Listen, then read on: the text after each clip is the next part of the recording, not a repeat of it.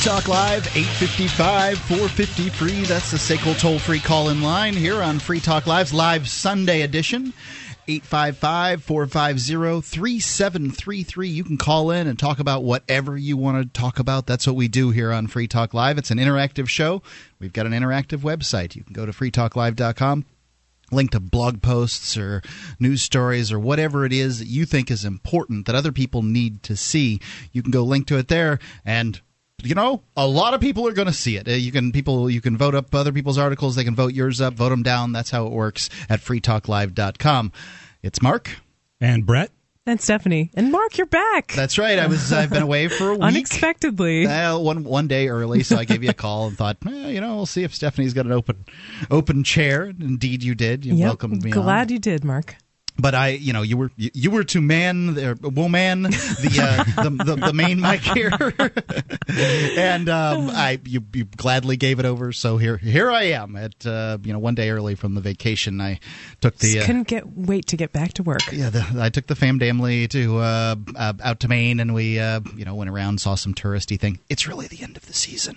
It's getting a little cold there in Maine. We went and saw some things, and the trees. I think it's past the peak foliage here in Keene, New Hampshire, where we're broadcasting from. I think that, I think it passed me by. I don't even know what day it happened, the peak. There were some pretty trees. A couple weeks ago. There still are.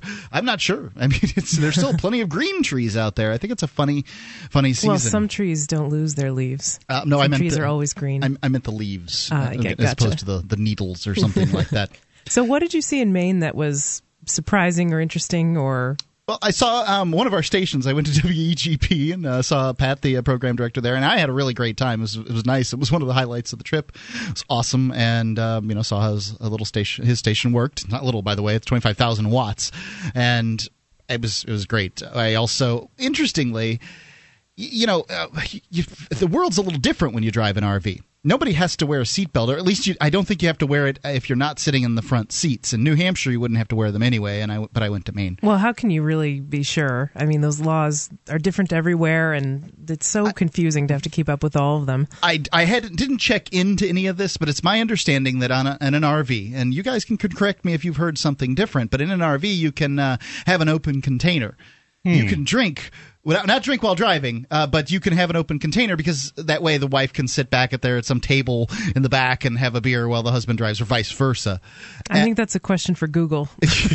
Now, in between the states, they don't have checkpoints before you go into a state. They stop you and make sure you know all the laws. They don't have anything like that? Not yet. No? Well, actually, in Maine, they do have a bit of a rundown of the laws because you're coming from New Hampshire and the laws are so much more strict in Maine.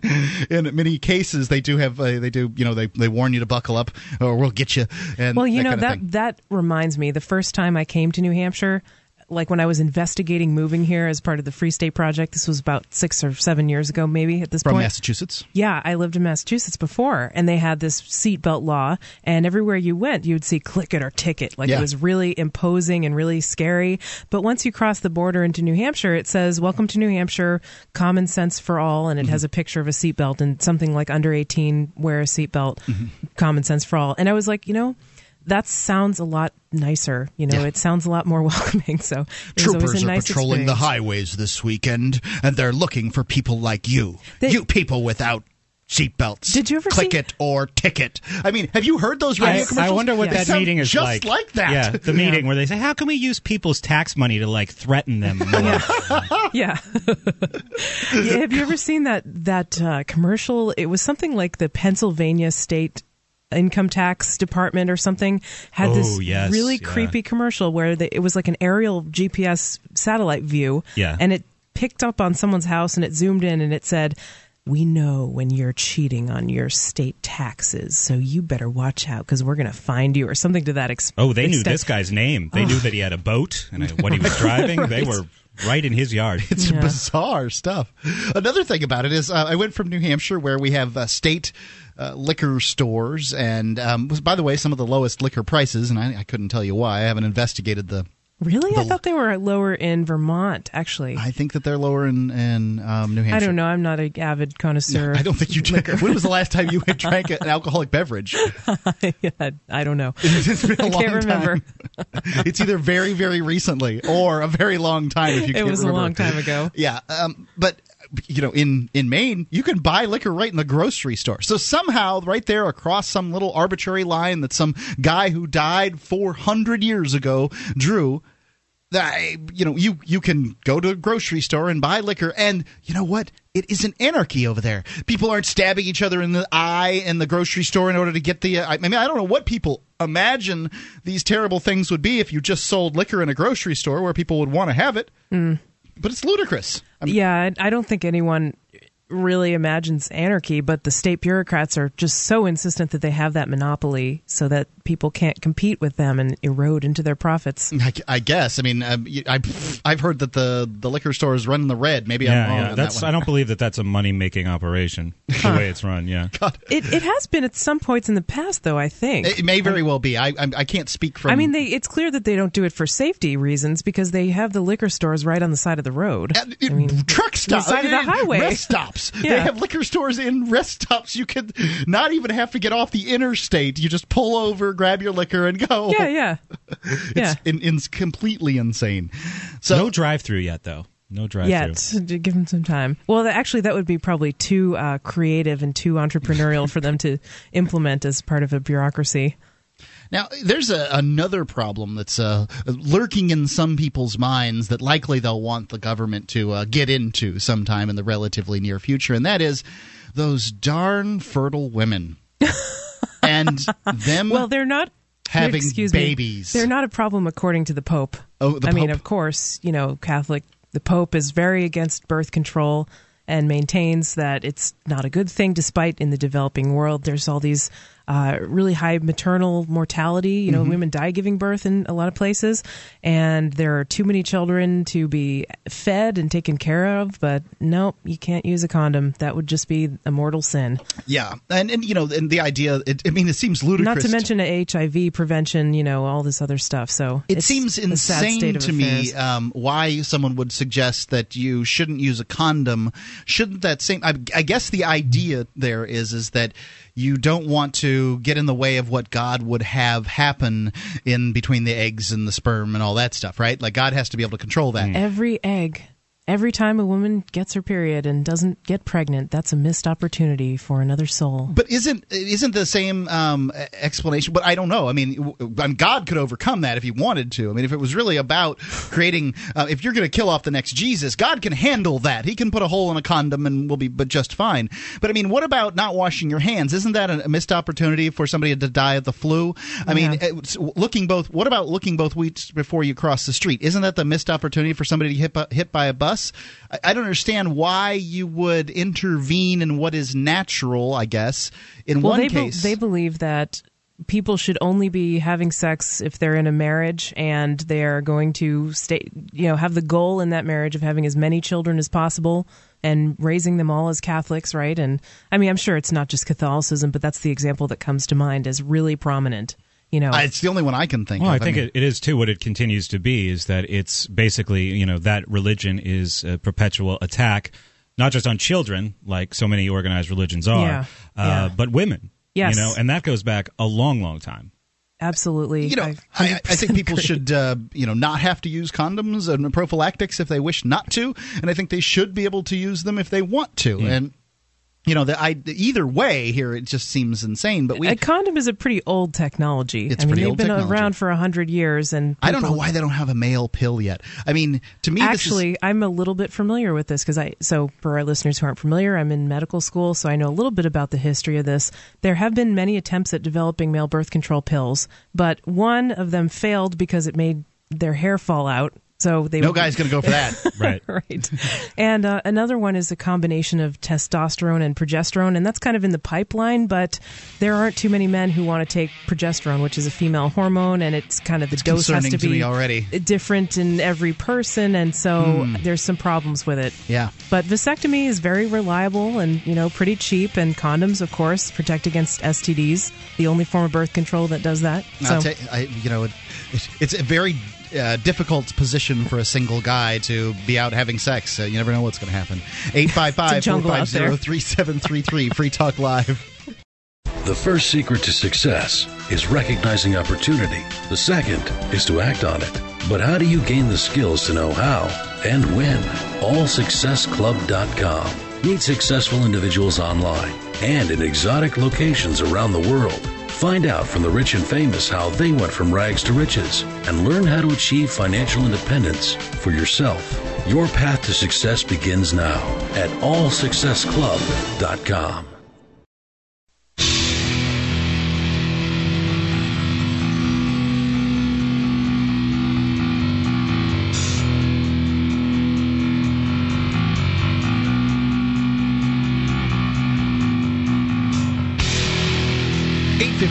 $453, that's the SACL toll-free call-in line, 855-450-3733. You can call in and talk about whatever you want to talk about. We've been talking about, well, there's a lot of people on planet Earth, and there's a new article. Apparently, we've reached some kind of milestone.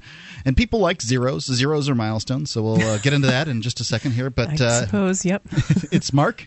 And Brett. And Stephanie. So, Brett, tell us about your podcast.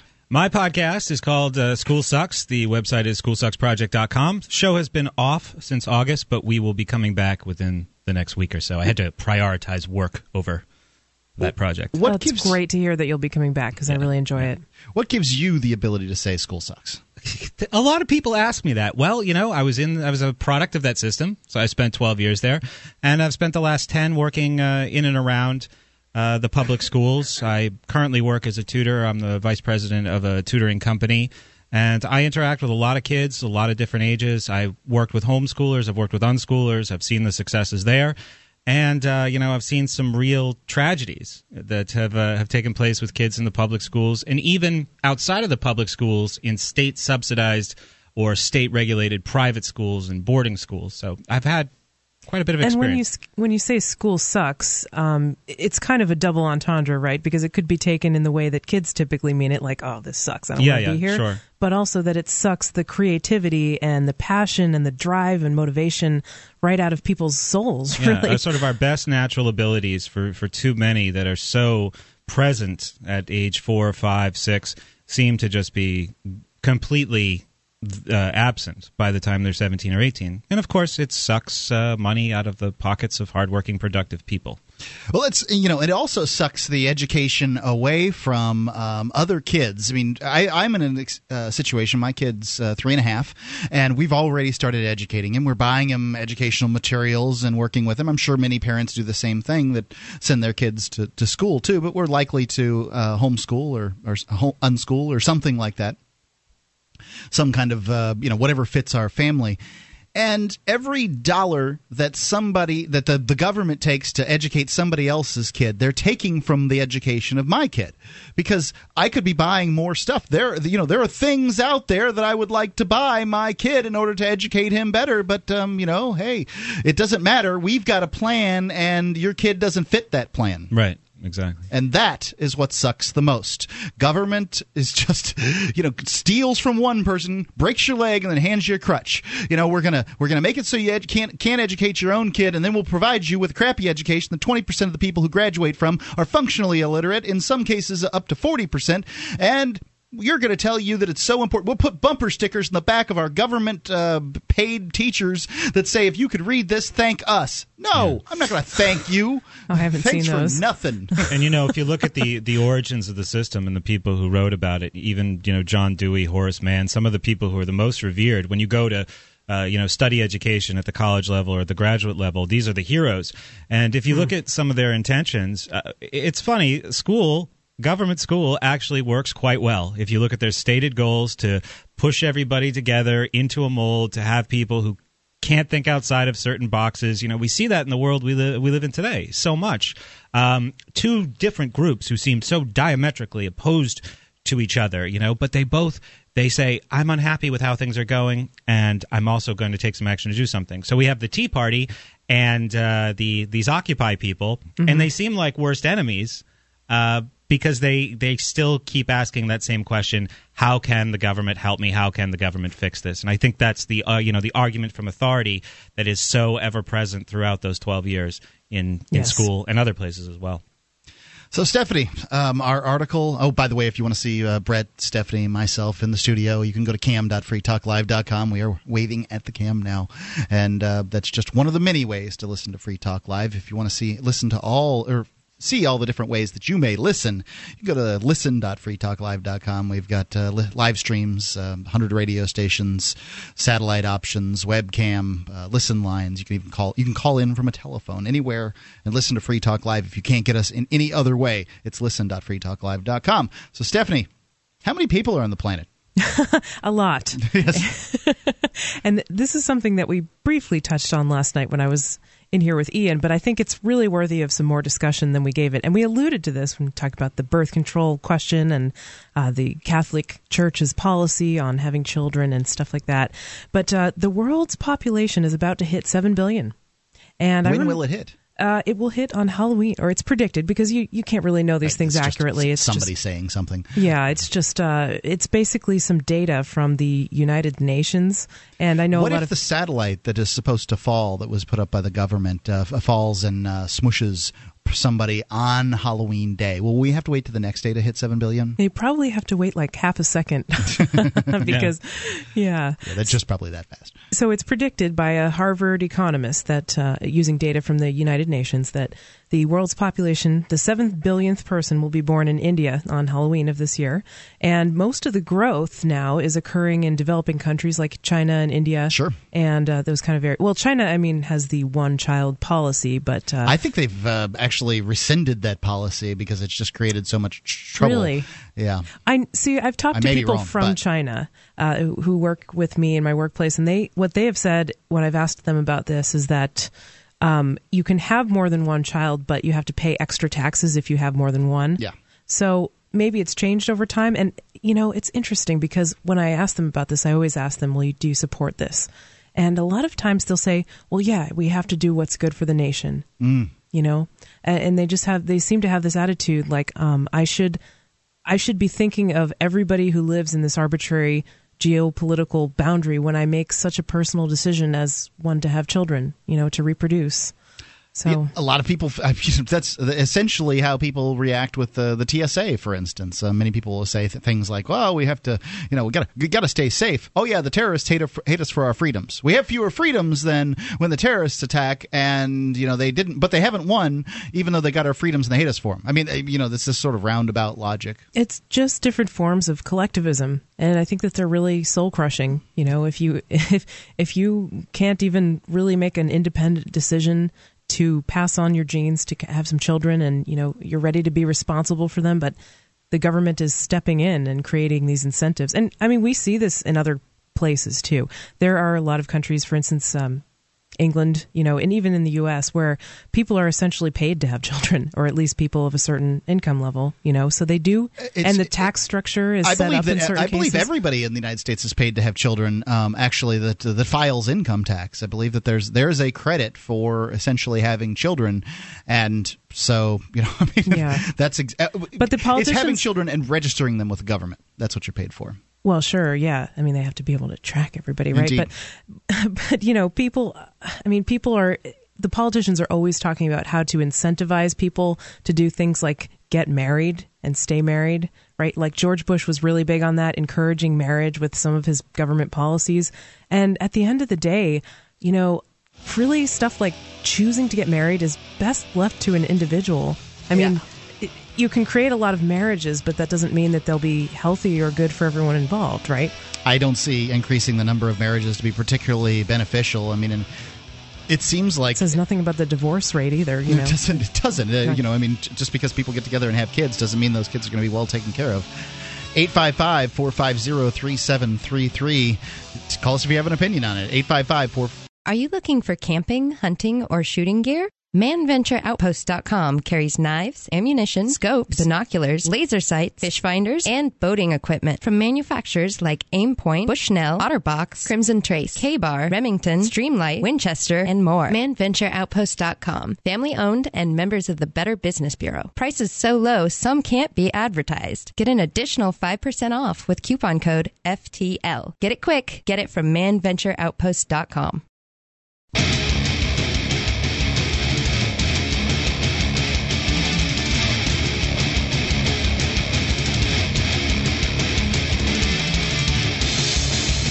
Free Talk Live, 855-450-FREE. That's the SACL toll-free call-in line, 855-450-3733. It's Mark with you. And Brett. And Stephanie. What would you think if you found out that there were 20,000 liberty-loving individuals moving all to one state in order to have some kind of effect on that state, where the maximum role of government would be the protection of life, liberty, and property? Would you want to move there? You can. Join the Free State Project at freestateproject.org. Again, it's freestateproject.org. And, you know, that's one of the things, I heard them talking on the radio, the local New Hampshire public radio here. They were talking about how New Hampshire's population is aging. It might be getting a little larger, but it's aging. It's a cold, icy rock full of geriatrics, and they've been talking about that for a long time. They have, yeah. I remember when I first moved here, I would listen to NPR, and that's what they would be talking about. This is a problem that's going to last a long time, though, right? I mean, the idea that the population's aging would be one that would happen over the course of decades. Well, it's kind of rational if you think about it. Like, a lot of retired people are living on a fixed income, and so they want to live somewhere with a high quality of life, but somewhere where they won't have to pay a lot of taxes, I'm sure. So New Hampshire has no sales tax, right? And so that's a big draw, I suppose. I would imagine property tax is probably a negative, but I don't know. Maybe they see that as offset by some of the other things. There are lots of places in New Hampshire where the property tax isn't that high, and you can move many places where the property tax isn't that high. So it's just a decision as to where in New Hampshire you wish to live. And they're not looking for really an active nightlife, I assume. That's a good thing. Yeah, well, it depends on your perspective. I know some young people here who claim that it's really hard and it's difficult to meet people if you're single, but of course they're not within the liberty community, so that's a way to get introduced to people of like mind, I guess you could say. Sure. I'm not proposing that we do a pitch here for New Hampshire and move young people in. Well, I'm just saying. What was the reason you brought up with the older population? It was a segue into the 7 billion thing that we were talking about. So the 7 billion people issue, it really cuts to the heart of sort of collectivism and central planning, because people are afeared that the world can't handle a certain amount of human beings. Yes. And I would say that that's true. There is an amount of human beings the world can't handle. There is some number, yes. And that's I think that number is fungible, and I think that the free market is the only thing that could increase that number. But I think it has a lot of wiggle room there, because if you think about advances in technology, they really support the advent of having more people around, and that's really important. So there was a maximum amount of people that the world could sustain in 1900. Yep. There's a maximum amount of people the world can sustain in 2000, and it's significantly more, because they can get more food out of an acre than they used to be able to. And now with hydroponics, they're going to be able to grow upwards. At some point, it's going to make more sense to have big buildings in which you grow the food and the lab-grown meat, frankly, so you won't need these huge swaths of area that are covered in, poop machines called cows, and that are producing methane that affect the environment and all that stuff. Lab-grown meat is almost a reality now. Well, it's very interesting. I know Brett and I, at least, and maybe Mark, you have some experience with this. Brett and I eat a paleo-style diet, which is like, a lot of meat and vegetables and whole foods and stuff like that. And there are a lot of people who, when you tell them about this way of eating, will say stuff like, well, aren't you concerned? Because if everybody ate this way, the agricultural capacity of the planet would be exceeded really quickly, and only the really wealthy can afford to eat this way. And aren't you focusing on the wrong things? Are you concerned about that? I'm just trying to have the best health that I possibly can, and I think that this way of eating is in my interest, health-wise, for sure. Sure. I mean, people eat largely what they want to eat for lots of different reasons. I suppose there's a segment of the population out there that sticks to lentils because they believe that you can grow more lentils, that is the most efficient way to eat as far as the planet goes. But I would say that you're talking about less than 1/10% of the population is effectively eating in order to decrease their footprint on the environment. Wouldn't you say? I I mean, this is a remarkably small amount of people. Yeah. One in 1,000. I don't feel like I'm pushing a number here. One in 10,000. It's a rare person who eats a certain way because they really care about the environment and stuff. But it's a rare person who thinks about eating exactly. what or why they eat anything at all. It would seem like whatever the inefficiencies of the way this paleo diet that you eat are probably offset by the inefficiencies of, say, not eating Twinkies and things that are wrapped in stuff that doesn't deteriorate over time, so you don't have the landfill issues in the same way either. Well, but and part of the reason why things like Twinkies are so popular is because the government subsidizes certain foods, wheat, corn. Soy, and the huge agribusinesses will get these subsidies, and it leads to things like high fructose corn syrup, which is more cost effective to make than sugar, importing sugar from different places, and they have import tariffs on sugar. Oh yeah, that's the other thing too. Like making, sugar's not great, but it's better than high fructose corn syrup. So the sugar is kept out or kept, to a much higher price than it should be. Yeah. And, corn is heavily, heavily subsidized. Mm-hmm. It's amazing how much. Yeah. It's in my car. I've got corn in my car right now, for goodness sake. Wow. Well, in the form of ethanol. Yeah, that's true. Yes. We all do. Yes, yes. And, I honestly think that if more people decided to adopt a diet where they eat more meats, and by the way, I try to eat grass-fed meat whenever possible because... there's evidence that feeding the cows corn is kind of bad on their digestive systems. Causes some kind of disease. They get antibiotics to make up for that, and they're just not happy. So for ethical reasons and also for health reasons, I go for grass-fed. But, I think technology will solve these problems as it's needed. And absolutely, that's and why the demand needs to be there. Yeah, and that's why we need the room for an unregulated market that can allow these changes to take place. In the structure that we have today, there's just subsidies for certain foods, and then all these things are prohibited. I guess there's a guy speaking at Liberty Forum who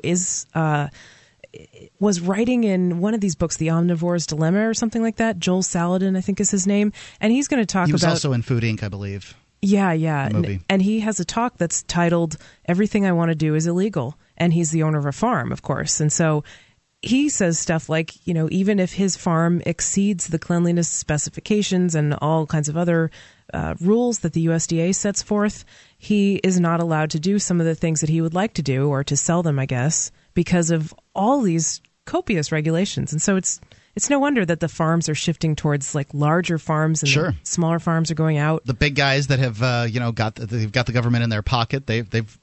Frankly, they own the politicians and the lobbyists. Mm-hmm. Mm-hmm. I mean, a little farmer can't lobby for what he wants and what he needs versus these big farmers. There's no way for it to happen. Yeah. But, this is the concern that people have, that the planet can't sustain life. But most of the problems that we have with famine these days don't have to do with bad weather. I mean, when you hear about famines in the Bible and stuff like that, I assume you're talking about things that happen in bad weather. I don't know. But famines that occur today are usually result of war. And war is, frankly, an act of the state. So government is what is starving people right now. People would propose to use the government to limit the birth of people because they can't. The earth can't sustain the life. However, the reality is that life that the government can't sustain life. The government is contrary to life. It really is. But see, the famine because of war is okay, Mark, because the government also does foreign aid, and that's a huge success. Yeah, that goes to the dictators, right? And it does never really gets to the people who need it. Well, you identify whatever the crisis that the government wants to throw money at. Like, for example, I know this is a little bit off topic, but when a lot of the companies countries in the Middle East understood that they could get funding from the United States if they had a problem with terrorism. Mm-hmm. Suddenly they had a problem. They were inviting terrorists. Yeah. And now we have this terrorist problem. So yeah, it's backwards incentives. Yeah, that's what happens with the government. Indeed, that's what the government's all about. Is they need the problems in order to flourish. Government thrives on failure.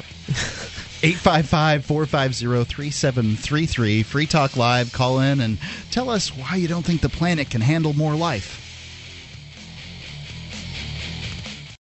When the power goes out for any length of time, you've got problems, starting with food that's going bad, even in the freezer. No communications, living by candlelight or flashlight, it's a bad place to be. The solar flare cycle is heating up and has already done damage to the grid.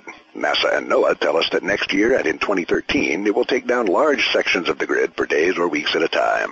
Hurricanes and floods also cut power for several days or weeks.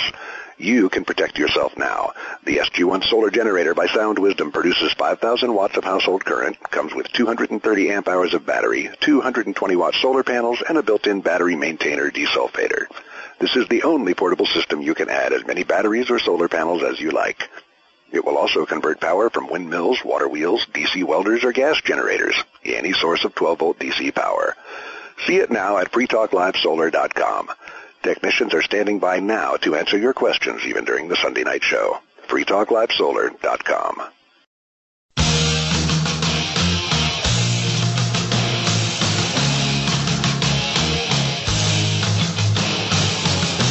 Free Talk Live, 855-453. That's the SACL toll-free call-in line, 855-450-3733. You can call in and talk about whatever you want, and this time I promise to take your calls. There's been some people holding. I'm back from vacation, apparently don't even know what I'm doing. It's Mark with you. And Brett. And Stephanie. Sound Wisdom's SG1 solar-powered generating system can give you the basics in an emergency or be expanded to handle your whole house. It'll take a 25-foot cubic freezer completely off the grid. That's the really big freezer. This thing can take basically a deep freezer or refrigerator, a well pump, maybe a little more, and take it off the grid all the time. And so as a generator, it's paying for itself as opposed to all the other generators that just kind of sit there and collect dust, cost you money while they sit there. This one can pay for itself, or begin to pay for itself over time, and you can expand it to take your whole house off the grid if that's what you want to do. It's the SG1. Find out more at freetalklivesolar.com. It's an awesome setup, and I highly recommend it. It's freetalklivesolar.com. Let's go to Joshua in Oklahoma. Joshua. Hey. What's on your mind? I just had to chime in, starting back with the whole Catholic Church birth control thing, and then Yes. She went to China, and I have inside information there, too, and they're related. Okay. Please. Well, the first thing, I can tell you exactly where the Catholic Church got that stuff about birth control and why it's bogus, and Okay. It's not heavily theological or anything, so All right. Bear with me on okay? In old Israel, God had established a rule, or Moses did, depending on which side of the story you believe, that if a man died childless, his nearest living male relative was to take his wife and have a son with her who yes. would bear the dead man's name. I've heard of this. That's right. Egregiously offensive to women. Wasn't this his brother, though? I mean, his brother was supposed to take his wife? Well, it didn't have to be. Nearest living male relative. All right. As a matter of fact, when Boaz and Ruth got married, there was a kinsman-redeemer issue, and Boaz had to go to the guy who had the right and say, do you want this woman? And he said, no, I haven't had children myself, so my firstborn would be his firstborn. It would, let's not do that. So, yeah, who cares what the woman thinks? She's not important. She had an opinion, and she expressed it. It didn't matter. So we have the story of Onan, where his older brother died childless, and then the second brother died childless, and the third brother died childless. So now Onan, I don't know, he's 15 years old. He gets a 15-year-old's wet dream. He's got to do this girl to make 3 kids, and he doesn't have to raise them. His dad will. He doesn't have to pay the bills, nothing. But Onan doesn't do that, right? He goes off into the woods. No. It says he spilled his seed on the ground. He just used the pull-out method. Uh-oh. Oh, I see. That's really bad, isn't it? I've heard that. Well, but now wait. Now, it says in the Scriptures why God slew him on the spot. Because in doing so, he declared his happiness that all 3 brothers were dead and that he wanted their line to die out. It I was see. Not about semen or ova. Okay. So it's not. So are you saying, Joshua, that the whole idea that it's wrong to pleasure oneself is a myth, or it's not really accurate? It is almost entirely made up by the Catholic Church. There is a reference in the Mosaic Law. There's all those rules about ritual uncleanness. If you touch a dead body, if you have a menstrual period or whatever, then you got to wash the clothes. You got to go outside the camp till sundown, etc. Right? Same thing. If a man has an emission of semen, he's got to wash his clothes and wash his whole body, and he's ritually unclean till sundown. He can't participate in any rituals. Can't there's various things he's not allowed to do. What if he does it after sundown? It's till the next sundown. Yeah, the day was sundown to sundown for them. This is very interesting. Not that I followed this in the first place, but it's just interesting to be able to tell other people that maybe this isn't accurate. And no, it's totally bogus. It's the same mindset that it came about the same time the Catholic Church came up with this really great rule. Because there were queer orgies in the Roman baths, therefore they outlawed bathing of all sorts. Wow. There was even a diary found by a nun from the Middle Ages. She was so proud that in her entire life she had never washed anything but the tips of her fingers. Well, good for her. It just goes to show you, too, like what you can make possible once you already have people buying into the argument from authority. Yeah, you know, well, you can tell them anything. Yeah, I've heard one. This was some book I read recently. It was The Market for Freedom, actually, Market for Liberty, and you can find it at book.freetalklive.com.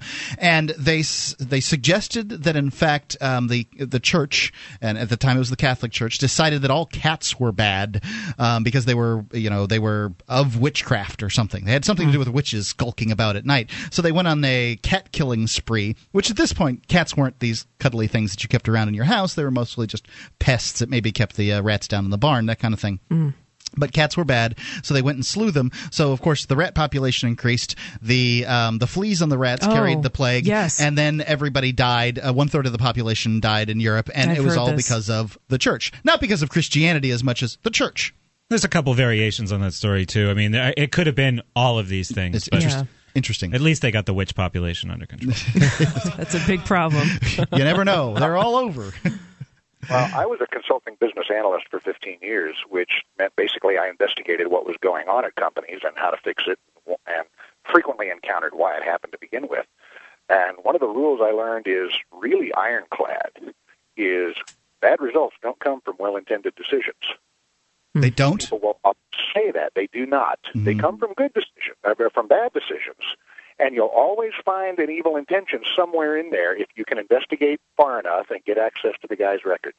And I don't believe for a minute that all these decisions we're talking about were intended to do anything except keep people busy with other things besides living their lives.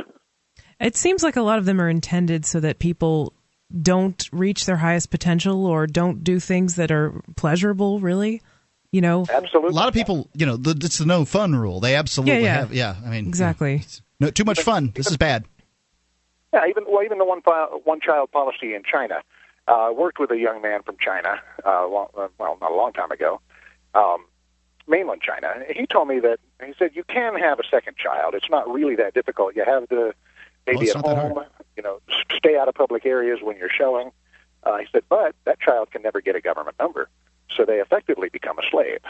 Hmm. If it's a son, they're going to usually, he said this is more often than not, they're going to sell him outright for money, and he's just a slave all his life. Or he works at slave wages and helps support the family when they're old, but he never really gets anything of his own and can't inherit. Or if it's a daughter, they sell her off for a really good dowry, because due to the one-child policy, where they're aborting more girls than boys, because the boys will take care of them in old age, there are now places in China where there are men 30 years old who never held a girl's hand, who didn't pay cash for the privilege. Yeah. You know, and they're getting them out of North Korea, too. Smuggling them out. Women are very valuable in China, and this is absolutely the true circumstance. This is what happens when government gets involved. They've got their little intentions, good or bad. I couldn't say. I mean, I tend to think that people have the best of intentions. They're just morons that continue to believe that you can coerce people into getting good results, and it doesn't seem like that's the case. It may not even be true. I don't know. I no longer do.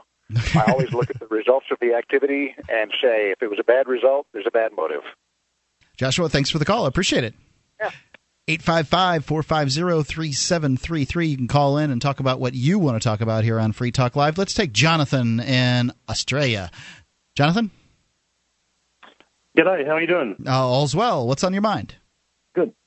Taking a bit further from that previous call and even what you were talking about, my comments about the kind of fictions that are created in order to play on people's insecurities, in particular, from a religious point of view, the whole concept, like the Judeo-Christian concept, begins with the concept of sin, which is a a fiction. It's kind of something that you can't prove, something there's no evidence of, and it's the entire basis of the political structure that kind of creates from it.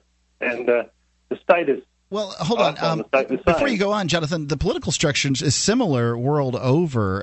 You're talking about a group of people who are in charge, and it's almost never one person. Kings have to have courtiers and all that sort of thing. That's a group of people that's in charge, and the religions are different. There's no sin in Buddhism. There's no sin in Confucianism. All these Eastern religions, they don't have sin. So how is sin the root of this? Well, sin is the Judeo-Christian version, but there's always some sort of inadequacy that is kind of put to the people, proselytized that somehow we are inadequate or we are not perfect, and we've got to seek that perfection. And of course, it creates this dependence class. But the only way to create to become perfect is to follow the rules and become a member of that political group. Jonathan, I want to explore this a little further if we might. Please hold the line. Give us a call at 855-450-3733 here on Free Talk Live's Live Sunday edition.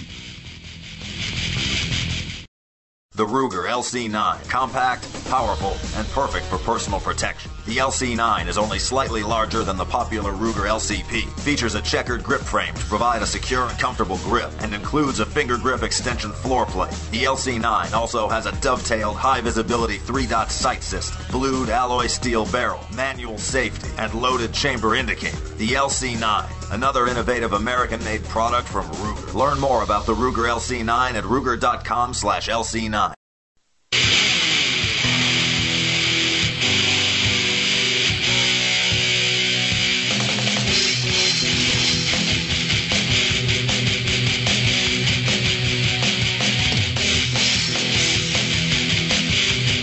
Talk Live, 855-453. It's a SACL toll-free call-in line, 855-450-3733.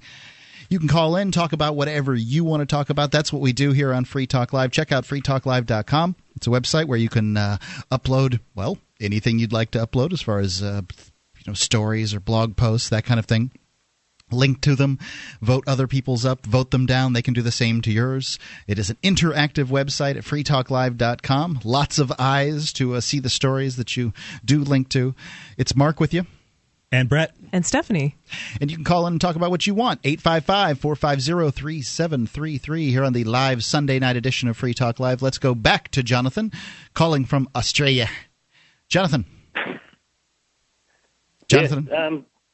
Yes, yeah, how you doing? Good. Now, what I heard you saying before we went to the break was, it seems like, correct me if I'm wrong, what I thought I was hearing was this explanation that basically all the evil in the world has been created by religions in the past, and that this is the root of all evil. And it seems like a huge part to me. I think it is. I think this is a simplistic. He was talking about the idea of sin. Let's right? go. Well, specifically, I want him to address it, Jonathan. Yeah. What do you say to that? Well, what I was not really saying it's the root of all evil. All right. More as much as it's the fictions, the kind of the ideas that are generated in order to elicit support for the political structure that is typically a religion, and it goes the same for a state. But just as an example, you take Ron L. Hubbard's... L. Ron Hubbard, the Scientology. Scientology, yeah. I mean, there you go. That to me, that is the most... it's a glaring example. There's no doubt. It's a glaring example of a synthetic, what I call a synthetic religion. It's just an incredible fiction that has convinced people that they have these engrams, these kind of deficiencies in which can be dealt with by joining and spending lots of money and whatever it is that you do with Scientology. And it's just that whole concept of... I see the common thread. Having this in... I don't know what it is. a deficiency, an imperfection, a vulnerability that can only be addressed by joining the group.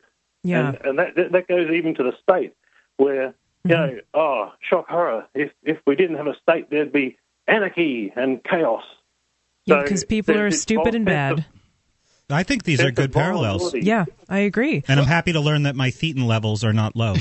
You know, I don't have low thetans. It's interesting. You know, Christianity has been, created by Christ supposedly.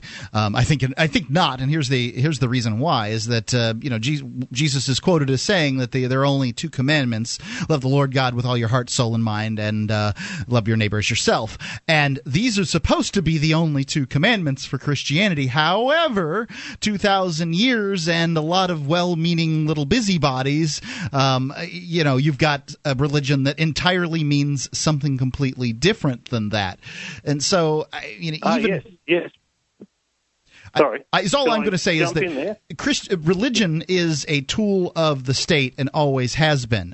In some cases it has been the state, but it's a tool to control people, and that I think that's where you're coming to, and I agree with you in that way. But people have all kinds of ways that they can be controlled. Now the concern, the worry about terrorism. It's always fear. If it's not fear of some terrible place you go when you die, it's a fear of the Hun coming to the door or whatever it is. Mm-hmm. And that's, people are controlled by their fears and, the religion or the state, and they're both the same thing when it really comes down to it. It's all faith-based belief systems. And sure, it attracts, some people who are well-meaning, but power also attracts predators. Yeah, every time. Especially powers that have these forms of legitimacy. And throughout most of history, that was considered to be the highest form of power with the most legitimacy. For the vast majority of human history, you're absolutely right. And I'd ask you this about positions of power.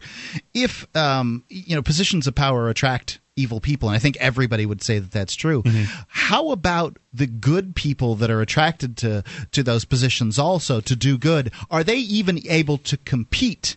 Well, for a position of violence with a violent and evil person, can a person who's good and peaceful even compete with a violent, evil person for a position of violence? That's what the state is. That's the real trick, though, and that's the real trick. The horrible, malevolent intentions of 10 people can always catch a ride on the backs of the good intentions of 1 million people.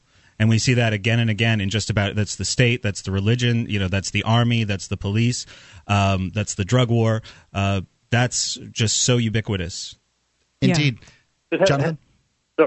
Yeah, can I jump in there? Yep. I don't know if you guys have come across Philip Zimbardo's work, his latest work on the kind of the science of evil in a way. And he kind of touches on all that, about the situations that you put people in, the beliefs that they hold.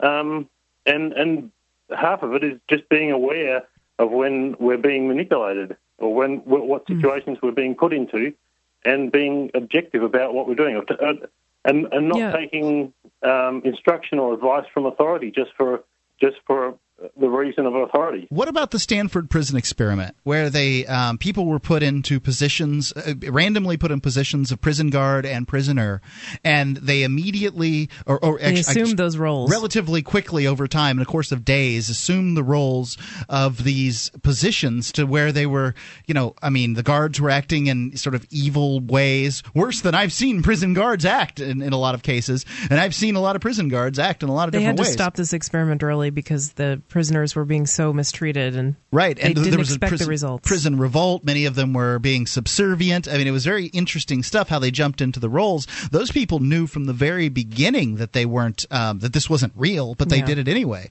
What's the explanation for that, Jonathan? They've established an arbitrary kind of system of authority, and they're kind of playing on that, and it's surprising, even though that was just a role play, that humans seem to be vulnerable to it.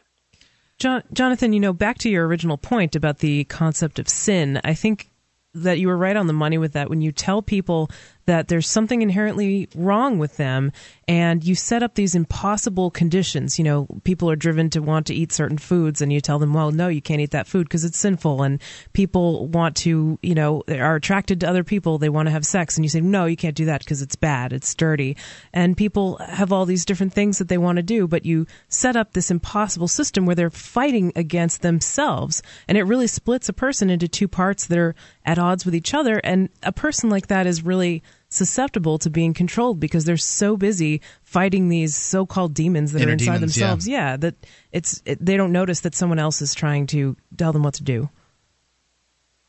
Absolutely, and you think of even then you have the situation about Christianity, which the whole point of the life of Christ was to kind of help out in that regard, fix up the problem of our sin. Ultimately, you have to say, if sin is a fiction, then the whole point of Christianity is moot. You know, and then you go back to even the definition of sin. Sin itself was created supposedly in the Garden of Eden, and that whole story. There is no factual evidence. I actually see it as a kind of a political treatise to pad the story, to pad the reason for political class existence, really. Well, I think that I think what we see is over time people's relationship to God in whatever way they view him or her or whatever it is, or whatever it's not. But I think that it's pretty clear that humans like God. You can find that throughout the course of history, that the religions have existed in the vast majority of cultures, and so that the relationship around God is chronicled by different people at different times. They tell their stories in order to be able to understand, and then these stories get manipulated by people in power in order to control others. That's how I see it. Jonathan, I do appreciate the call, though, here at 855 at Free Talk Live at 855-450-3733. Your comments are welcome.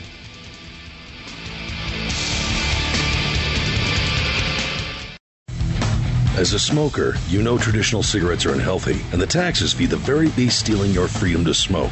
That's why the Vapor Station offers an assortment of electronic cigarette kits. Each rechargeable, refillable kit is an effective, affordable alternative to smoking.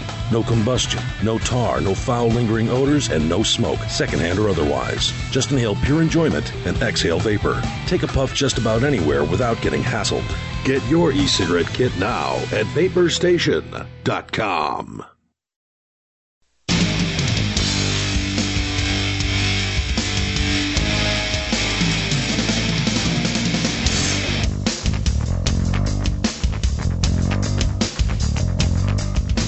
Free Talk Live, 855-450-FREE. It's a SACL toll-free call-in line, 855-450-3733. Here on the live Sunday edition of Free Talk Live, it's Mark with you. And Brett. And Stephanie. You know, we just had a caller discuss original sin here, Stephanie, and I know you want to get into this. This is one of your favorites. But before we do... Yeah, it's my favorite. Go to gold.freetalklive.com. I've been following gold here recently, but not as closely as I should. I've been on vacation, but it seems like it's still a kind of a bargain. You can pick up gold, whether it's for investment, as a barter currency, whatever reason you want to get it, as a hedge against inflation. You can do that at gold.freetalklive.com. Get some of the best rates on the internet and support Free Talk Live and our syndicate, Genesis Communications Network. It's gold.freetalklive.com. So, Stephanie, original sin. Yeah, do you really want to open this Pandora's box? Sure, bring it on, like George Bush said. Yeah, it always gets me really riled up when people talk about this because I find it so offensive on so many different levels. Like this story is so prevalent in culture. Like there are variations on all these themes, and I don't know what that's called. It's some literary device where they allude to it in like a different book or something like that. But you know, everybody knows the story, and it's like, this man and this woman, and they're innocent, and they have no idea what sin is. He tempted Adam with an apple. Exactly. Actually, I believe it was traditionally a quince, and I don't know why it has turned into an apple in American society. I don't know if it is around the world. Yeah, I'd be interested. Hazy. What our Australian listeners believe that it was, whether it's culturally an apple or not. Who eats a quince? I mean, come on. But I mentioned Pandora here, and in fact, the story is very similar with Pandora's box. Yeah, exactly. It's in every kind of mythology. The woman, it's always her fault. It's all the woman's fault. And why do you think that is? Why? Because the stories are written by men, and they want to blame someone else. But why would they blame women? I mean, most men don't hate women, right? In those days, women were really treated a lot differently than they are now, and I'm glad for that. I'm glad we've made progress, but women were definitely thought of as lesser than men for most of history, and treated as such. So they would be foolish enough to do these things? Why was Adam foolish enough to eat of the tree of the knowledge of good and evil? Well, he couldn't help himself. That's the thing. It removes the moral responsibility from the man when it's the woman tempting him into sinning, right? It's not his fault because he couldn't control himself. I mean, he's just a man. Like, he has urges, right? And it's he sees this woman and then he can't help himself. Some people suggest that sex is the it's not actually a fruit from a tree of knowledge of good and evil. They suggest that actually sex is the knowledge of is the fruit of the knowledge of good and evil, or whatever it is. Is the quince? Yes, it's the quince. Hmm. Mm-hmm. Okay. So does that mean that women are evil in that way? Well, it would be the same thing. I mean, the idea of looking at sex as a bad or evil thing is a little messed up to me. It seems to be one of the highest. Is the snake a phallic symbol, and then in fact the male tempts the female early on? I don't know. I guess we could analyze it really hard, but for me, I think it's just a dumb story. It's a dumb story that a lot of people believe, and a lot of people internalize those messages with catastrophic effects too. Yes, because here we are. This story obviously was targeted to towards women, like Stephanie mentioned, but here we are. 5,000 years after the creation of the Earth, and who's really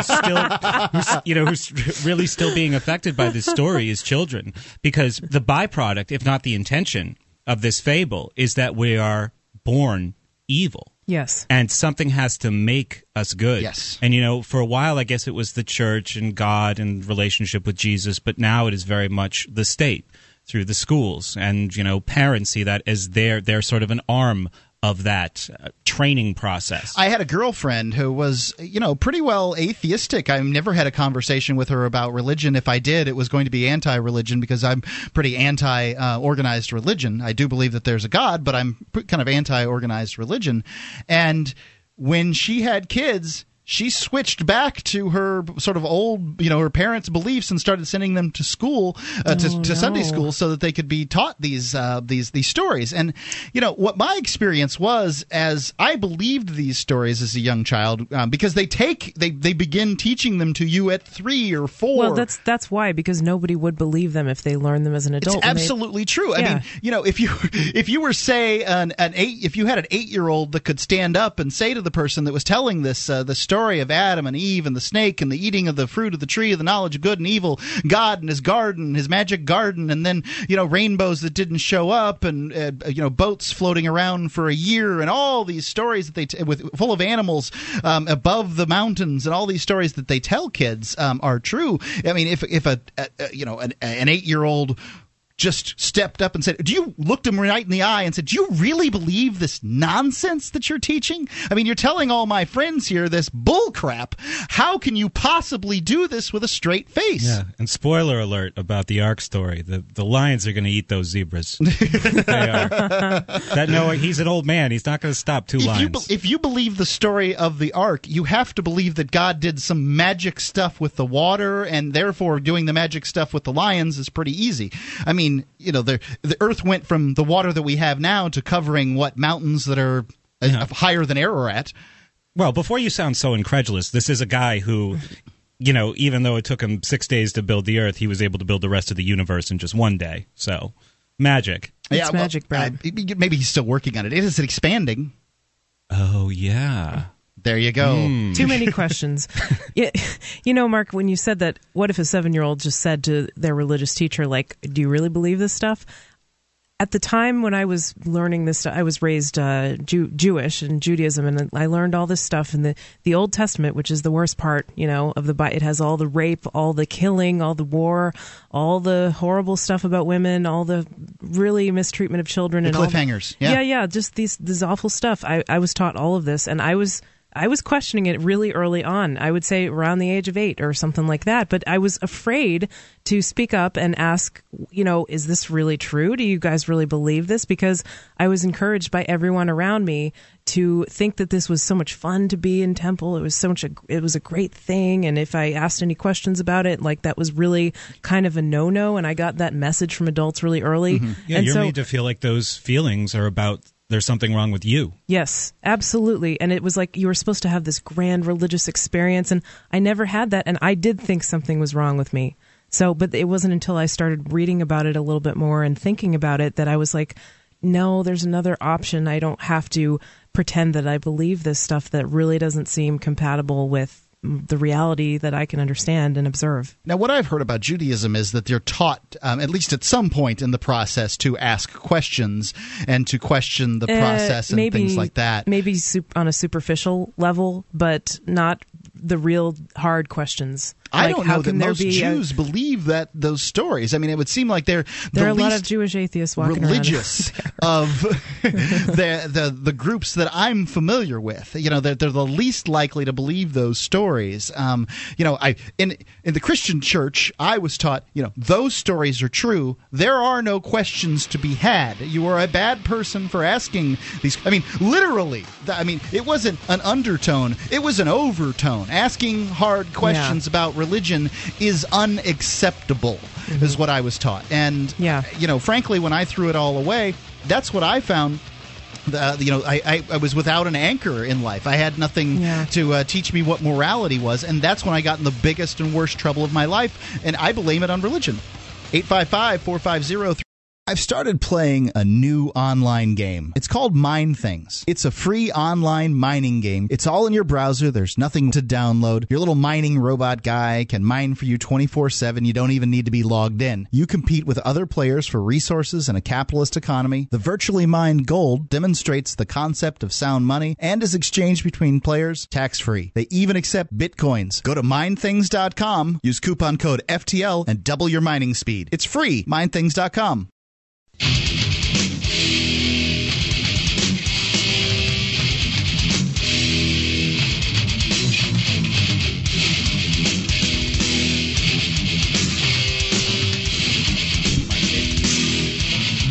Free Talk Live, 855-453.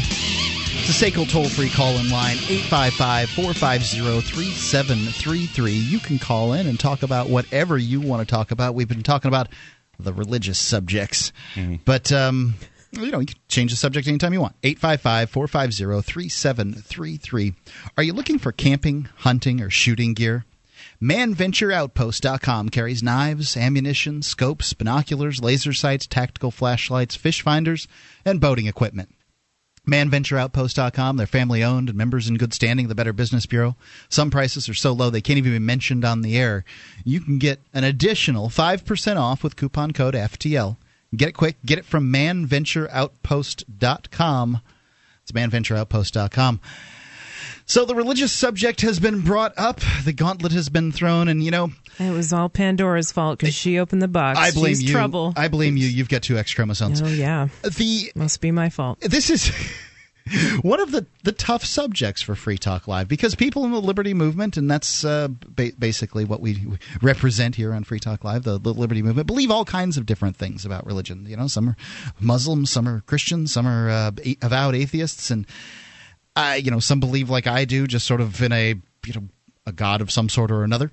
And people don't like it when their sacred cows are besmirched in any way, shape, or form. Yes, but Mark, you know, I can relate this directly to liberty in many different ways, and I'll tell you how. I don't know if you want to take this caller first, but I do want to take the callers, okay. But I can tell you that everybody who has a religion can relate it directly back to liberty. I mean, I can take Quakerism and relate it directly back to liberty. Sure, okay, but just hear me out. I mean, I'll be happy to hear it. Let's go to Nick first, and then we'll go back. He's been waiting here a little while. Nick in Illinois. Nick? Hi.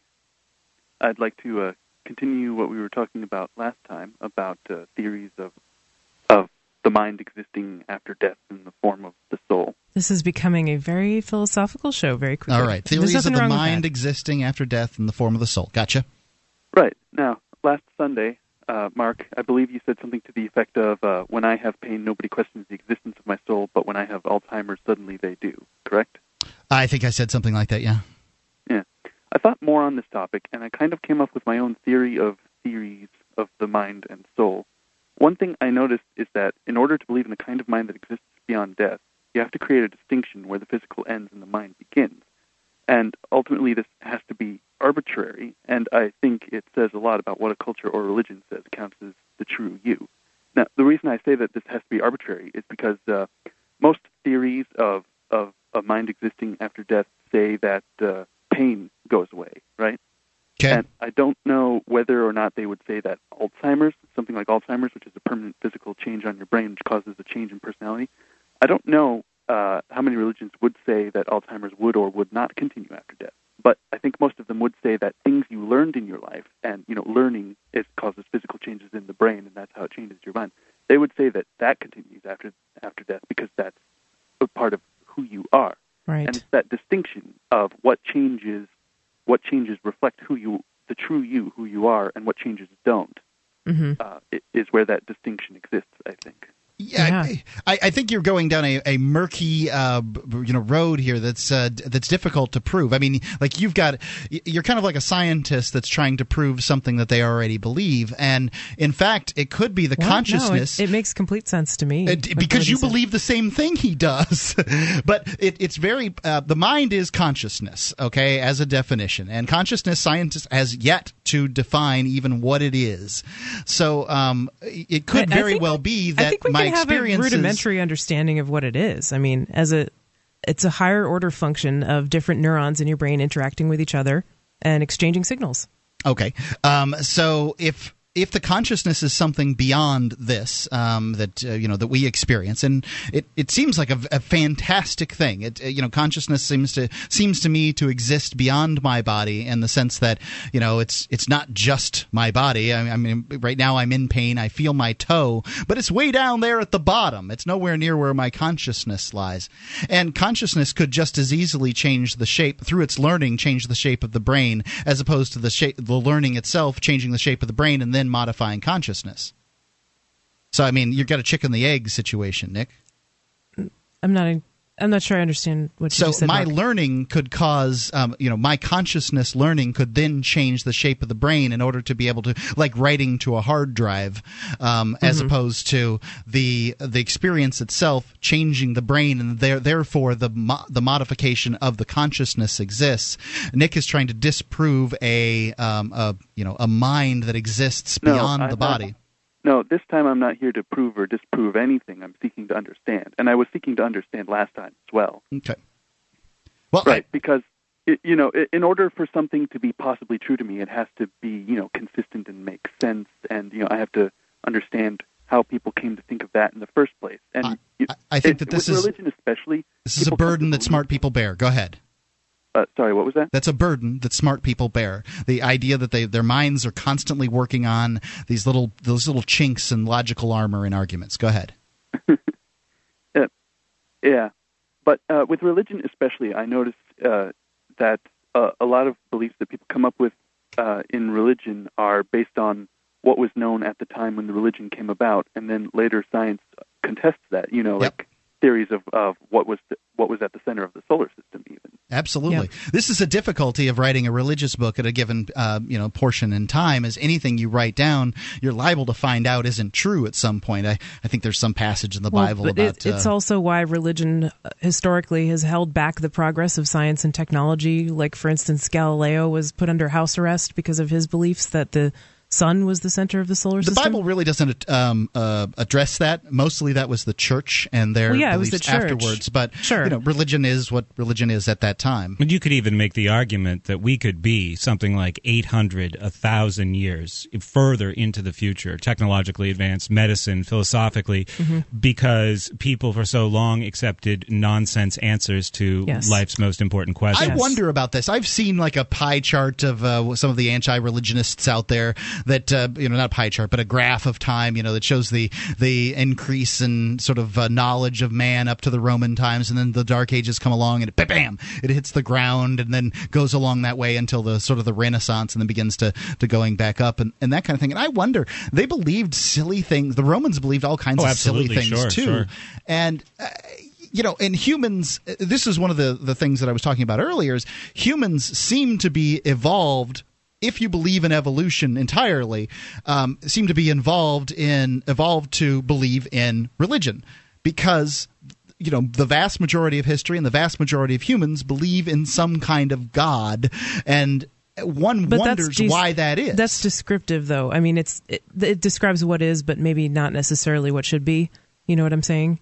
Like, just because there might be a propensity for people to go along with whatever cultural narrative they're told to survive, it doesn't mean that ergo religion is true or religion is good. Well, but what I'm really addressing here is Brett, the point that Brett brought up, which is this: how much farther would we be along in evolution? And one wonders how much farther would we be along in evolution if we had a third arm. I mean, we are these creatures that go for these stories. Right. Well, technology is different than the evolution of the human brain. Technology can proceed a lot faster because it's not dependent on the reproductive lifespan of a person, right? So. Indeed, if we lived longer, and you had these great minds living twice the length that they did, it certainly seems like we'd have technology. Technology would be increased greatly, and I think that we'll probably see something like that in the relatively near future. Nick, I don't want to cut you out of this. This expanded way beyond my original topic. Thanks for the call. 855-450-3733. So I back to this whole idea of the original sin. I think that I've been thinking about this a lot lately, and I know we're coming up on the end of the segment, but I think it relates. And tease it. It relates back to liberty in a very explicit way, and I would like to discuss that. Okay. I'm wondering about this. 855-450-3733 here on Free Talk Live. Does religion stand in the way of human liberty?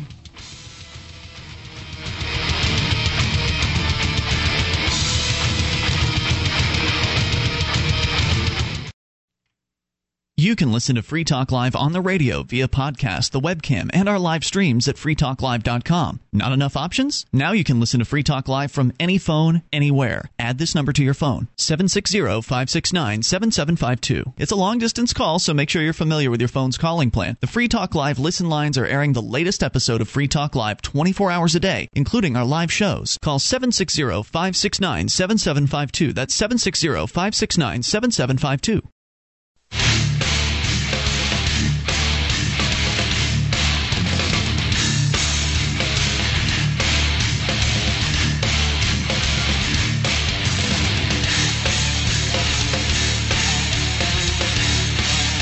Free Talk Live Sunday edition here with Mark and Brett and Stephanie. You can give us a call at 855-450-FREE. That's 855-450-3733. On October 19th, let the establishment know that we the people, not the media, will decide the future of this country. Head on over to BlackThisOut.com to be part of the largest grassroots donation effort in history. This is the first step in getting the government out of your life and out of this economy. Again, it's blackthisout.com. Today, let the media know that you won't stand by and let your freedom be blacked out. It's blackthisout.com. I'm going to participate in this, and, I'd like it if you would, too. It's blackthisout.com. Stephanie? Yes. Original sin. Yeah. So we were talking about original sin in the last segment, and Mark, you were kind of questioning how is this relevant to liberty, or is it relevant? And I think it really is, because for several reasons, but one that came up a little bit earlier on the show, as Brett was mentioning, is the treatment of children. I mean, the idea that children are born evil. All people are born evil because of this original sin that happened, and they essentially need to be beat into submission and dominated and just treated like little animals, right? And they're really not. It's really not respecting them as people. So and it's in schools. It's in all kinds of stuff. I would agree that the ideas that's Judeo-Christian, which encompasses Islam also, idea has many sort of undertones that are less than favorable. I think that it has some good stuff involved in it too, but I as far as weighing them out, what the goods and the bads are, where society would be like predicting the future. We've got 2,000 years of this stuff, and noting one side or the other, it's very difficult. But I dislike it when religion is dumped into, say, just the belief in God. I believe there's a creator. However, I don't know that I have religious beliefs, or maybe I do. I don't know how to even use these terms properly. Well, but a lot of people that oftentimes belief in a creator or sort of New Age religious beliefs or spiritual beliefs, I mean, it still is belief in something supernatural, right? So it's not consistent with the natural world that we understand, right? And I think that there are times when even those beliefs, though they may not be associated with some of the really heinous things that are in mainstream religions, are still damaging, because it's a belief in something that's not obviously real. It's suspending disbelief. It's making oneself susceptible to believing what an authority figure says instead of what you can make sense of out of the world. No, I think that at the same time, it does allow, for one, if I go by my own experiences, my experiences are I've had these supernatural feelings, these amazing awe sort of filled experiences where I feel God. So my experiences tell me there's a God. I would have to listen to an authority figure like a scientist or somebody like that to believe that there isn't one. So would you believe that if you believe in a God, do you believe that a God is pulling the strings or sort of controlling things? I don't know. I tend to wonder about that. So there's times in my life, because that could be a dangerous idea too. I mean, as people who are into liberty, there are people that believe in predestination that don't even believe that there is a God. There are people that believe that your animal instincts and your chemicals run your mind. So the idea that Christians believe in predestination, or religious people believe in predestination, and non-religious people believe in it. So I mean, there are kooky ideas. I mean, I don't believe in predestination at all. The kooky ideas are the problem, Mark. Just clarification: are we talking about determinism? Yeah, determinism. I think predestination, which I just mentioned because it's kind of funny, was the idea that it was already decided at the very beginning who will go to heaven and who will go to hell. Okay. But it also decides everything that's in between. I mean, sure, that's the reason you had to go. And it makes perfectly good sense. If God is all-powerful, then he must have created time. And to create time, you have to be outside of it. So therefore, everything that exists through time had to have been created by God all at once. Yeah, I mean, it's crazy stuff. There are many paradoxes, right? Like, how could a God know everything that's going to happen? So determinism, essentially, it doesn't make any sense. I just laugh and get tripped up when I even think about it, because there's so many logical mental gymnastics that one has to put oneself through to kind of wrap their head around it. And I just think that kind of thinking, like just accepting things that don't really make sense, can be really dangerous and can lead people down bad paths. Well, I mean, it's just a fear of the unknown. I mean, I don't know how many New Age religions have led people down bad paths. I'm not really sure of that. I mean, the idea that there is a God and that he created the universe and that he loves us. It's just accepting things that aren't evidence-based and are not consistent with reality. But I just explained to you that, that your evidence is different than my evidence, because this is all perceptual. We're experiencing this world through our senses, and they are what they are. I mean, maybe I'm mistaken. Maybe you're mistaken, right? The possibility exists that you're mistaken, and you won't accept it for a second. But I mean, I guess the only possibility is that I'm mistaken, right? It seems pretty clear that there. Narc, let's go to Zach. You didn't let me finish my thought. Go ahead. That's fine. Go ahead, finish your thought. No, I'm secure enough. Okay. It's fine. Oh, Zach in Florida. Here we go. Zach, you're on Free Talk Live. One second, sorry. Hello? Sorry, I had speakerphone on. Just wanted to call in and about something I was thinking about last night, about how government affects the market, just whenever it does anything. Yeah, it does. Okay. Every time that the government does anything that would otherwise be done by the free market or in the private sector, there's unchecked inefficiencies. There's costs that go up you know, always. And because the funds are being provided not by customers, well, not customers in the traditional sense. You know, these customers can't say no. They, serfs. You know, they can't really shop anywhere else. Serfs. Those costs just go up, you know? It's easy money. Sure. You know, it doesn't respond to market incentives. And so we'll go up at least for a little bit. You know, if it happens in the private sector, that cost is controlled to not waste profit for the company owner, you know, to not add cost to the customers so they don't go sheer competition. But in the government, it's just, you know, oh, well, whatever, we borrow more, tax more. It doesn't really matter, right? It's infinite money. It's close. I mean, obviously, at some point or another, the house of cards falls. Well, of course. But, and, you know, we don't even necessarily need or want the service that's being provided by, you know, the business that we have to go to. You know, like a war, bailouts, you know, really anything. Drug war. Yeah. And this leads to not only extra costs, but a loss in innovation. So every time a cost goes up in business, you want to try to prevent that cost, right? You want to do something different. You want to innovate a new product or a new way of doing things to keep that cost low or make it appealing. And so every time that's not done, you don't innovate anything. You just keep it the status quo just for. Zach? Does anybody hear anything? No, it's gone. I think Zach might have dropped off the line. I don't know whether that's the case. We lost him, says GCN. Okay. You know, I don't think he'll find much disagreement with us. Yeah, with what he was saying.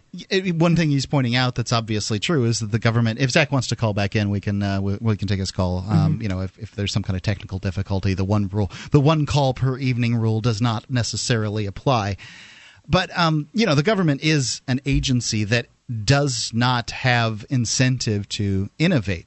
It can continue. I mean, look at the last organizations to pick up computers.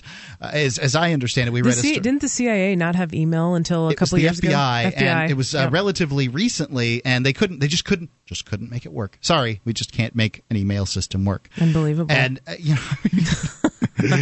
You know what? Contract with Yahoo. They'll get you something. At the time, Yahoo would have been a bigger provider of email addresses than many. But, you know, it's baffling. Zach's back. Okay, well, let's just go ahead and take Zach here. Zach, you were saying? Sorry about that. Go ahead. All right. You were talking. You want to continue? Or? No, go right ahead. Okay.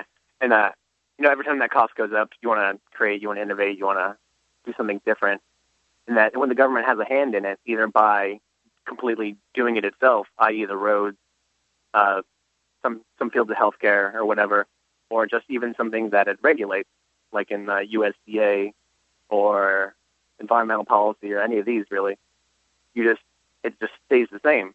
There's no incentive to change anything because the government just tells you how it's done and what to do, and therefore, you know, it wouldn't usually be that big of a deal, but this creates parasitic business models that feed off of those inefficiencies, those costs that just go up.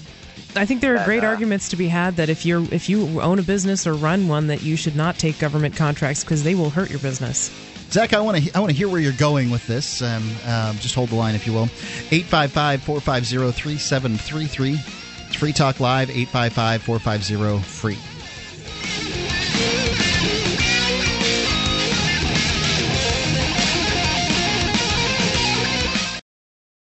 We wouldn't be where we are without our amplifiers. Their $3 per month helps us spread Free Talk Live and gets them access to perks at amp.freetalklive.com.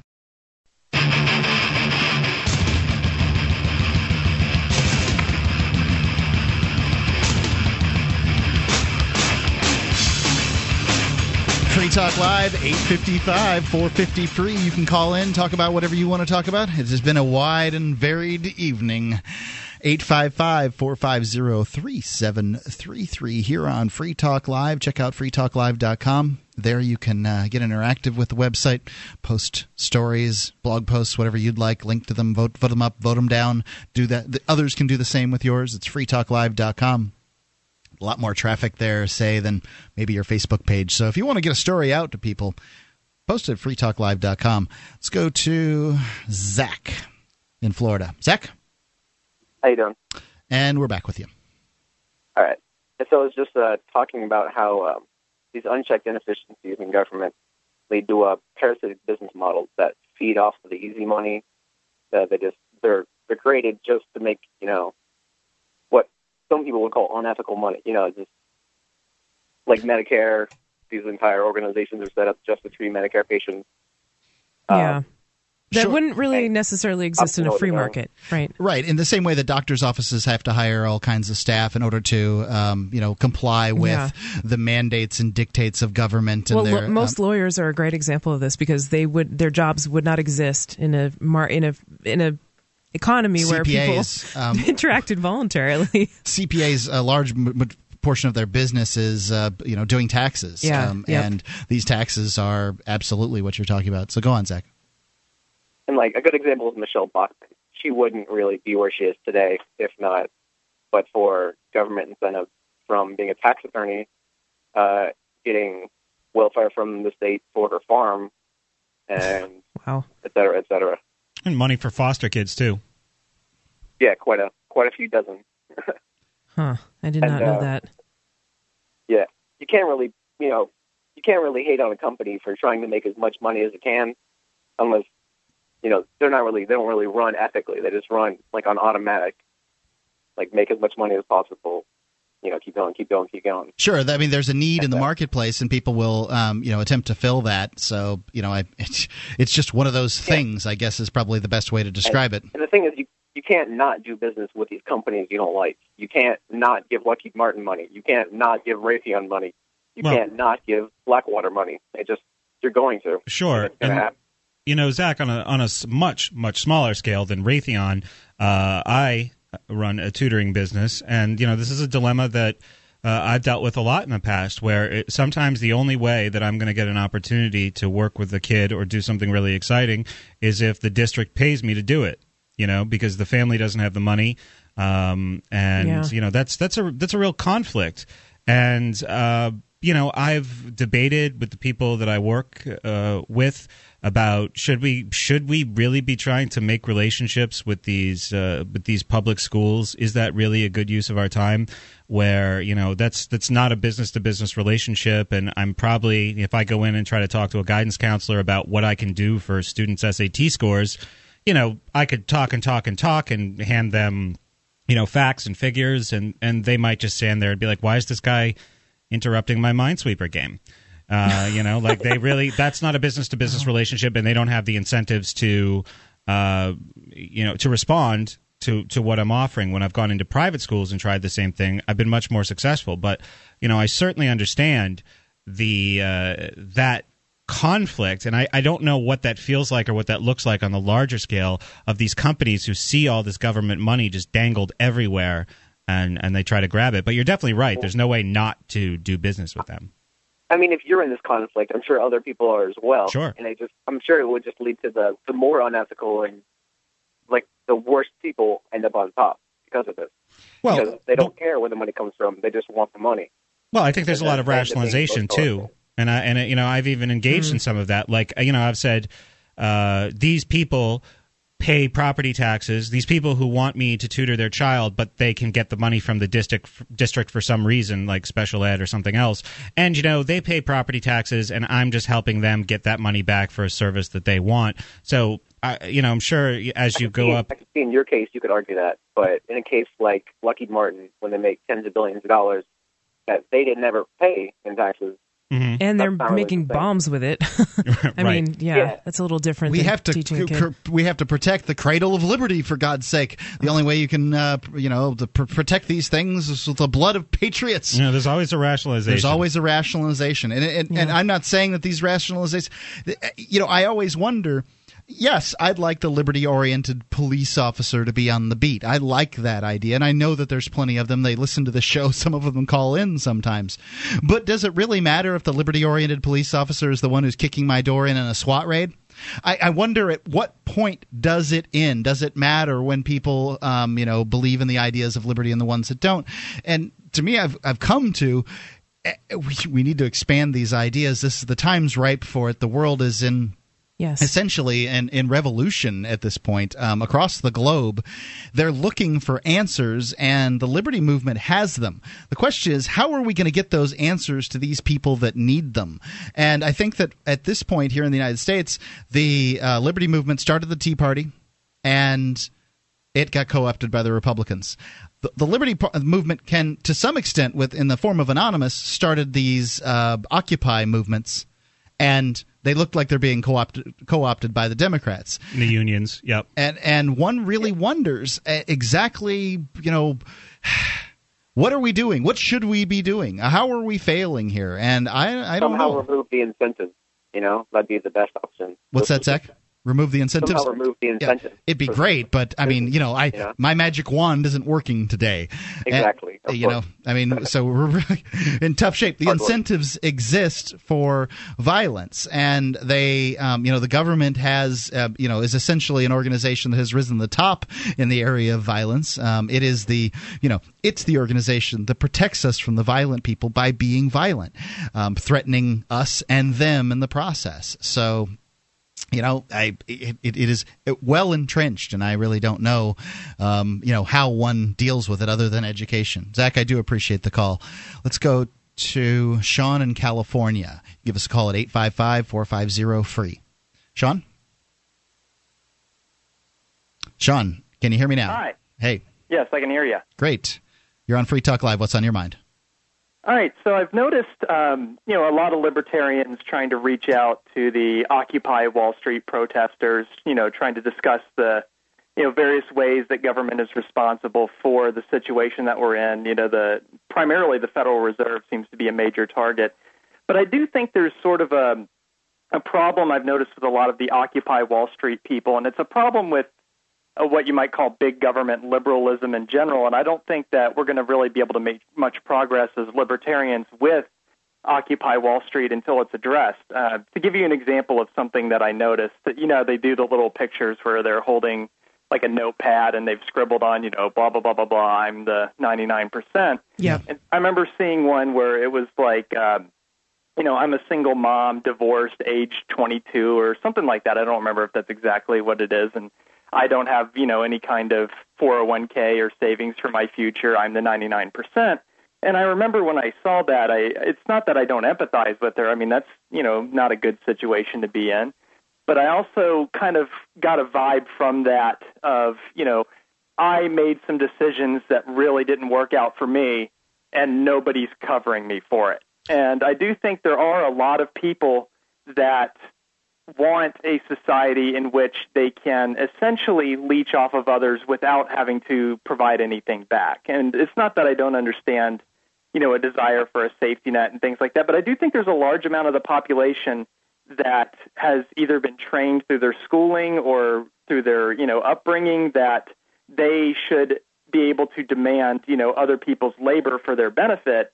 And they're not going to be interested in arguments about how the government is causing the problems unless the solution you offer is you giving them something that doesn't require that they work for it. Well, that's what's really sad about this, too, is that, they're going around calling themselves the 99%. That figure might not be accurate, but I think what's really sad, especially when you consider the direction that this whole movement's gone in, is that these people are really the 1%. You think about how many people there are in this country and how many of them understand something's wrong, and then how many of them are willing to do something about it, and you're not really left with anybody. Just make one wonder. Sean, do you have something else? No, that was just the thought that I had. I was just interested in opinions on that. Thanks very much. Free Talk Live. We wouldn't be where we are without our amplifiers. Their $3 per month helps us spread Free Talk Live and gets them access to perks at amp.freetalklive.com.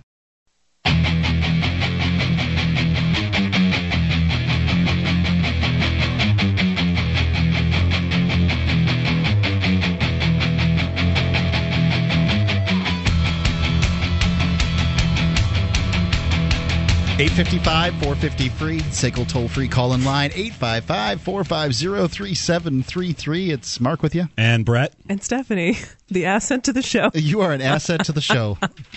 You have all kinds of assets. The time to stand up for freedom is now. The media won't help us. The establishment won't help us. They wish to black us out. Well, let them black this out. On October the 19th, tens of thousands of Americans will be donating to Ron Paul's presidential campaign. BlackThisOut.com will join them in the fight for liberty and freedom. It's BlackThisOut.com. I am going to participate in this. I would encourage you to do the same. It's BlackThisOut.com. So, Stephanie, could you do a little recap with the last caller there for me? You're probably better at this than I am. Sure. Well, I don't recall his name, unfortunately, but he wanted our opinions on the 99, the occupiers, basically, and whether they just kind of have an entitlement mentality or whether they just are looking to get free stuff. And I thought he presented his premise really well. He was saying that, you know, he can empathize with people being in a tough spot in their life, but he kind of just got this vibe that they are looking to get free stuff without them having to earn it. You know what I mean? Are you paying close attention to this Occupy thing? Medium close. I mean, yeah. Do you get that same vibe? Yeah, it depends on who they are, but for some people, yeah. But I can't really, I mean, it seems to be a natural consequence of the environment in which they grow up. You know what I mean? They are taught that they should get stuff for free and that it's too scary and too hard to go out on your own and be an entrepreneur or really be a leader in any meaningful sense. So I tend to get a similar vibe. I will not claim for a second that every occupier out there is out there with their hand out wanting free college. No, it's a really diverse movement, and I think also like there are some people who grab onto the few things that are scribbled on notebooks that say I'm the 99% and yep, I want you to pay for my college. Like there are people who grab those on and perpetrate them and say, "See, look, they're all like this," and they're not all like that for sure. But you know, maybe there is a little bit of that out there. What I'd like to see, though, is somebody, hopefully, and maybe it's happened and I haven't seen it, but somebody renouncing or a larger part of the group renouncing these demands that they've made. I don't know if you guys have seen these. I've seen some demands, sure. Yeah. And most of them look like they were, they're newer versions of the Communist Manifesto. Yeah, yeah. But supposedly that came from one guy on the forums, and it's not necessarily representative. There have been some other demands that are sort of representative, and they are, they want to bring back the Glass-Steagall Act, and essentially politicked up versions of this. Wow. Yeah. We want our healthcare, we want our college, we want all these things, and. I guess how does one – I tend to agree that there is a lot of that in the Occupy movement. I guess the message that has to be made for those people is, yes, the marketplace has your college for you. It has the education that you need to get what you want in this life, so it has it for you. You don't need to spend you don't need to go $100,000 in debt to get it. Yep. It has better education for your kids. It has for you, for people that actually need help. Now, I don't know about the single mom. There's a lot of single mom stories out there, and I don't know. It's they can be inspiring. They can be disheartening. It's really it's hard to say. But in my opinion, if I didn't I didn't F that girl. Am I responsible for taking care of her kids? Should I come over to her house and feed the baby too? I mean, I'm not trying to sound callous here, but at what point does my responsibility end? I mean, should she be able to sit around and do nothing? I'm working 12 hours a day, and I don't know how much more or less I'm making than she is. And it seems like saying I demand to have my stuff delivered to me because you guys owe it to me. Well, that's. About the college thing, that's the story that they're told. That's the narrative. It's like, if you want to be successful, you have to go to college. And it doesn't matter how much money you spend to get that degree. It's your golden ticket. And increasingly now, that's becoming untrue, because especially when it's degrees that the really... golden ticket is kind of like golden concrete shoes. I mean, they're sinking these kids. Absolutely. It really, it's kind of like watching this, tribe, just stricken with famine. And the subsequent, from a drought or whatever, and mustering the last bit of their energy to do like a rain dance, when they're just going to the government and saying, you have to do something. And, if this all, like, let's just say hypothetically that over the course of the next decade, things work out for them and we get a single payer, which is a hilarious, intellectually insulting euphemism, single payer healthcare system. And we get, you know, have more subsidies for college. You know, that will be the scene, and that will be seen as a success. But the unseen is all of the regulations and all of the obstacles and all of the flaming hoops that were set up in both of these fields, higher education and healthcare, that drove the costs up, the subsidies for college loans, and you know, all of the regulations and the influence of the AMA in the healthcare industry that drove these costs up to where they are today. That those are government problems, and now they're turning right back around and saying, we need government solutions to government problems. So wealth exists in sort of two ways. Wealth exists as in the real world as what the wealth we have today. Now, the wealth we have today is more wealth than we had 10 years ago. Mm. The wealth pie continues to expand. So hardworking people get wealth from two places, creating wealth and then getting wealth from other people. When you have a society like ours that has moving from a society that used to reward innovation and reward people that create goods and services for others in the marketplace, and moving more towards an economy where people demand stuff, companies go for the government welfare, the easy handout from the government, and there's less sort of wealth creation inside the economy. I mean, there's a lot of the wealth that exists in the world was created in the United States when it was the freest country on earth. It is can no longer make that claim. People that are waving their flags and claiming the United States is the freest country on earth are not looking at the facts.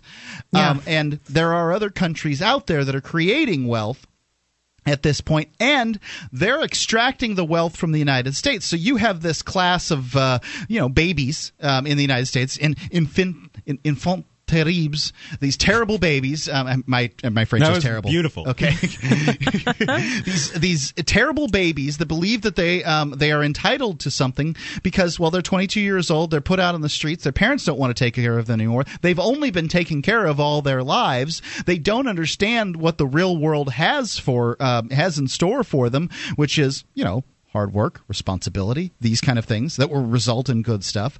And the government is all more than willing to get in between you and your money and them and their desires and take a healthy cut for themselves. And this is how wealth is destroyed. This is how a nation is pillaged. And that's what's happening. Now, I don't know whether it's going to be 20 years from now that the United States is going to be not going to be the place to be. I've already heard some very influential people, like, I think it was Doug Casey. I think this is a Doug Casey quote. I'm not 100% sure. But he said, if I was a young man, I'd be in Southeast Asia right now. Mm-hmm.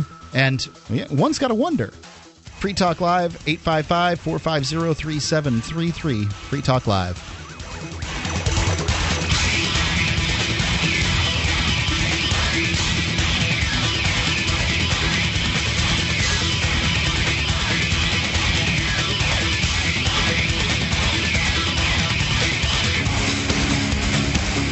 Do you have a product or service that you can sell to a national audience? Free Talk Live is a nationally syndicated radio program on more than 100 radio stations coast to coast. We've been named to Talkers Magazine's Heavy 100 list. That's the 100 most important radio talk shows in the nation thrice. And 5 times the best political podcast from podcastawards.com. You can have access to our more than 100 radio stations and our large and loyal podcast audience for less than $1,000 a month. Contact me, Mark, at freetalklive.com.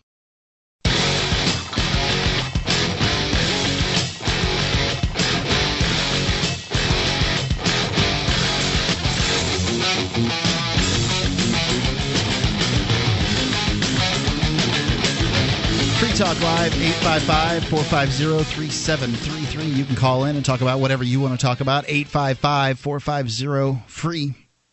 Here on Free Talk Live, it's Mark with you. And Brett. And Stephanie. Let's. This is the show about your calls, so let's go to your calls. It's Conrad and Fargo. Listen to WDAY. Conrad? Hey, I can't believe you guys are on my station. That's so cool. It's your station? Well, I mean, I've been listening to you guys since I started college, so the last 6 years. Awesome. And I've always been podcasting. You guys are finally in my town. I deliver pizzas. You've been in college for 6 years, or you graduated? No, I actually... This story, Conrad, I'm not so sure about your story at this point. Yeah, well, I'm actually back delivering pizzas because I make more money doing that. Then what was your degree in? I had 2.5 degrees. I had graphic communications and an East Asian Studies major. I also took the honors class. The degrees were worthless, of course, because college is a waste of time and money. Don't go to college. I guess it's the best advice I can get. I don't know if it was a waste for me. I think I got a lot out of college. You're a doctor. Well, yeah, it depends on what you want to do for a career. Like, if you want to be a lawyer or a doctor or even a veterinarian, an engineer, but you need to go to college. The real question is the university the best way that you got that information? Maybe you could have gotten it for a lot cheaper. Information is cheap on the internet. Well, that's you don't have to pay thousands of dollars. Well, I agree with you, although at the time when I went, I don't think the resources were there. At least I didn't know about them to teach myself biochemistry and physics and organic chemistry and all that kind of stuff. And for medical school, I would love it. In fact, I've had this idea before to make some kind of an open source medical education program that people could use to help themselves or other people or something like that. But I think it's called Wikipedia. I don't know if you've heard of it. Yeah, it has Wikipedia. A lot of information on Wikipedia doesn't have everything that you need to know about medicine. It has a lot of things. It has definitely a lot of things, but it's in some ways there are things that are missing that I would like to see added, and maybe I should add them. But I mean, I would like to make some kind of a program, like some kind of an online medical school, at least where people could learn the basics and then maybe go do some kind of field work where they are with a doctor. I would think you'd be a better veterinarian by sitting in with a veterinarian than you would for going to, I would think that you could probably learn by starting at age 16 at a veterinarian's office and be ready to, be your own veterinarian by 25 to 28 or something like that. That is how it used to be done. And have made minimum wage. I think you have to have the basic foundations. Like, you have to kind of know a little bit about, anatomy and physiology and other things, but... the veterinarian will teach you that. I guess my big point would be never to pay for information, ever. There you go. How much you got in student loans there, Conrad? About 30 grand left. I started with 40. I've paid off 10. All with the pizza job? Yeah. Awesome. Yeah. Well, so what's the amazing story that you were calling about? Well, I quit / got fired. It was one of those I quit and they're like, no, you quit, you're fired kind of thing. They kicked me out. Is this I got out of from college, delivering pizzas? Now I'm delivering pizzas, but no. I was an executive at a top 100 internet retailer. In fact, Mark, I was the one who twisted their arm to get some advertising with Free Talk Live. I do appreciate that. Gotcha. Huh. I remember the conversation now, Conrad. Yeah, I mean, I don't want to bring up any names or anything, but I helped build their company, and then basically what ended up happening. Conrad? Apparently, they heard a disconnect. Conrad, you can call back. I wonder if we're having trouble with our phones tonight. We've had two drop calls, and so we'll see what's going on. Charles, the board op, is claiming it was not him. I like Charles. Hi, Charles. It's a tough position that kids today can get put in. They're told, go to college and your life will be taken care of. Just go to college, do whatever it takes, get the loans, do whatever. And it's not always the answer. Oh, it's a real scam, because you think about in the last 20 or 25, 30 years, not only has there been such an increase in the pressure on these kids to go to school, like where now it's almost like, the 13th grade. I had there was essentially no option for me. Sure. Me neither. But on the other end, too, what we already addressed is all of the additional money that's being poured in as subsidies, which is, sending a signal to private institutions that it's okay for them to drive up their prices. Sure. So it's almost this. I don't want to call it like a. It's like a scam, pretty much. I mean, if you think about it, if you look at the big picture.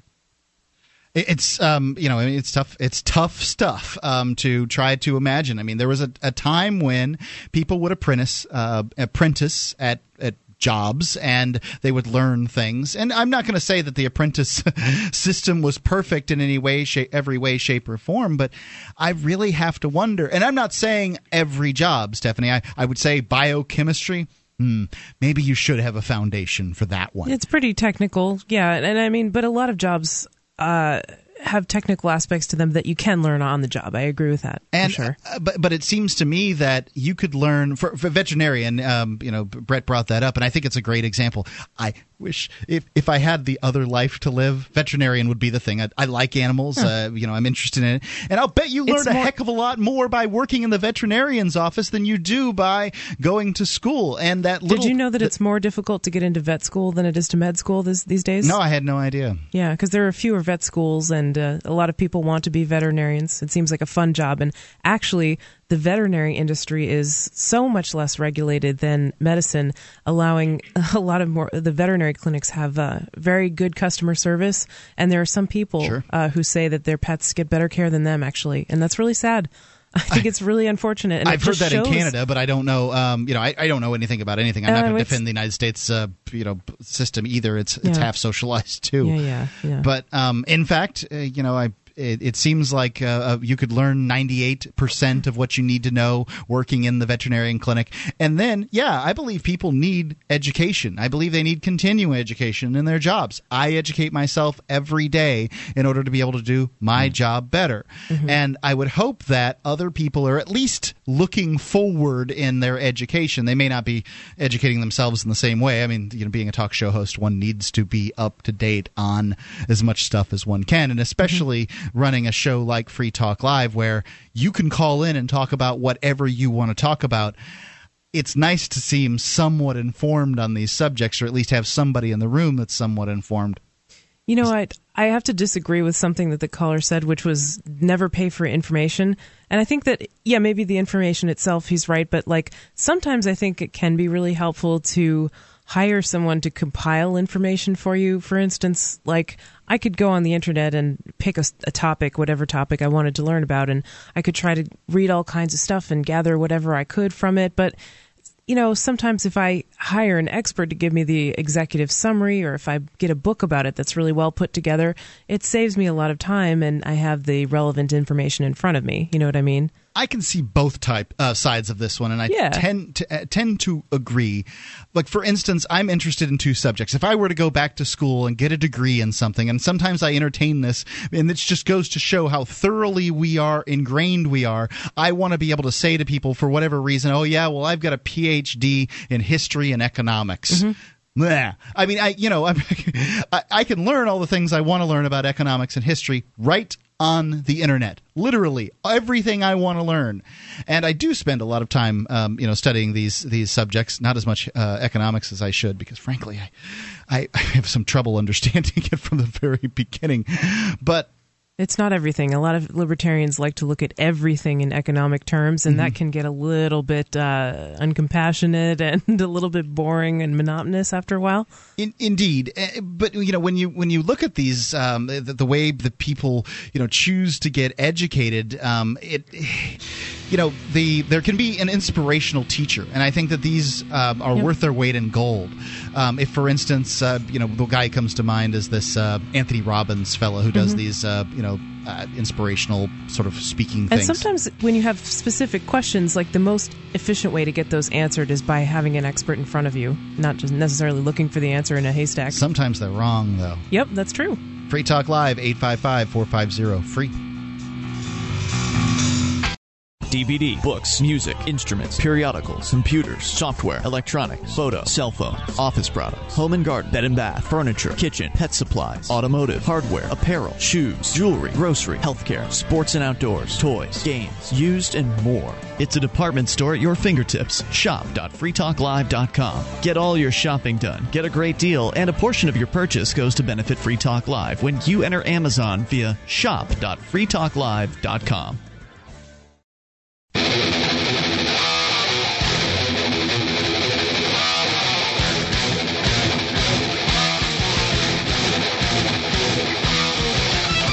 Talk Live. Why am I giving them the number? Well, maybe you can slide you in here. 855-450-FREE. I'm only going to give it once, though. If you didn't get it, that's it. It's Mark with you. And Brett. And Stephanie. It's the last segment. It's pretty harsh, Mark. I can be. You know, this is no entitlement program. Right. Yeah. See, how do you like that? All right. Well, I think we absolutely need to get to Kelvin in Colorado.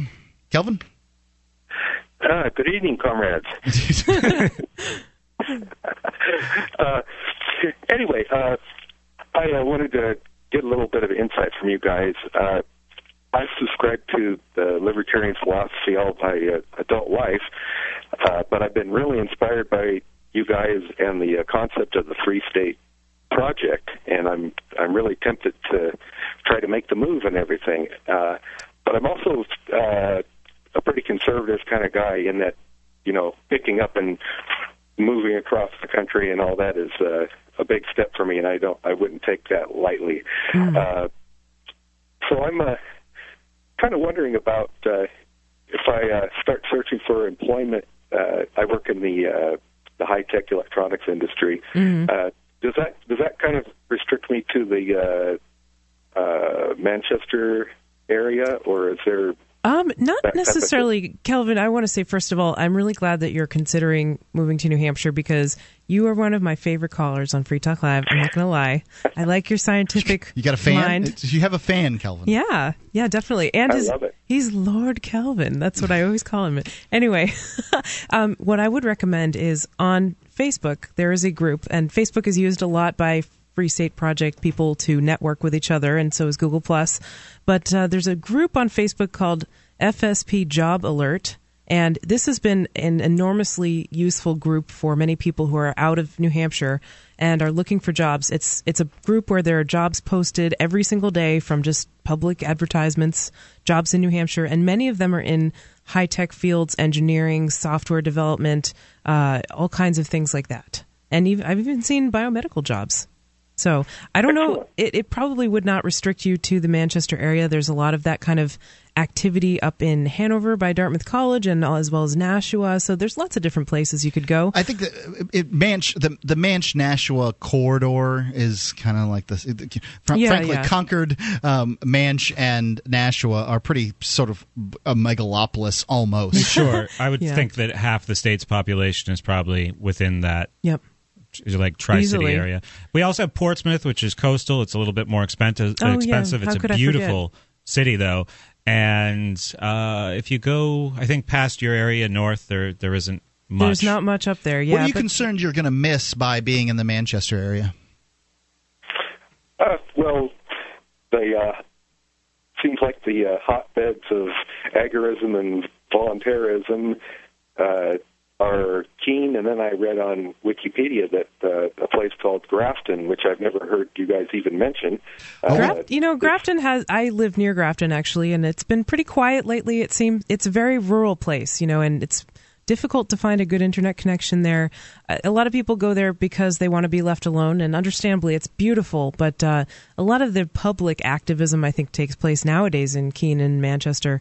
And you know, Kelvin, I would like to encourage you to come to one of the events like Liberty Forum, which is happening in February, or Porkfest, because not only would you be able to visit New Hampshire and take a look around at different areas and see what you like, but also you'd be able to meet a lot of people that you can network with, and they may be able to help you when you're looking for a house or a job, or just have some friends to support you. Yeah, I think it would take a couple of years to really know where it was that you felt you needed to live inside of New Hampshire. Yes, I agree. So maybe renting for a year or two is an option as well. Mm-hmm. Get a job wherever you want to get a job, and live near your job, and then travel to different different ones of these places. The good thing about New Hampshire is you can pretty much drive from anywhere to anywhere within at least an hour and a half to 2 hours. So it's pretty accessible.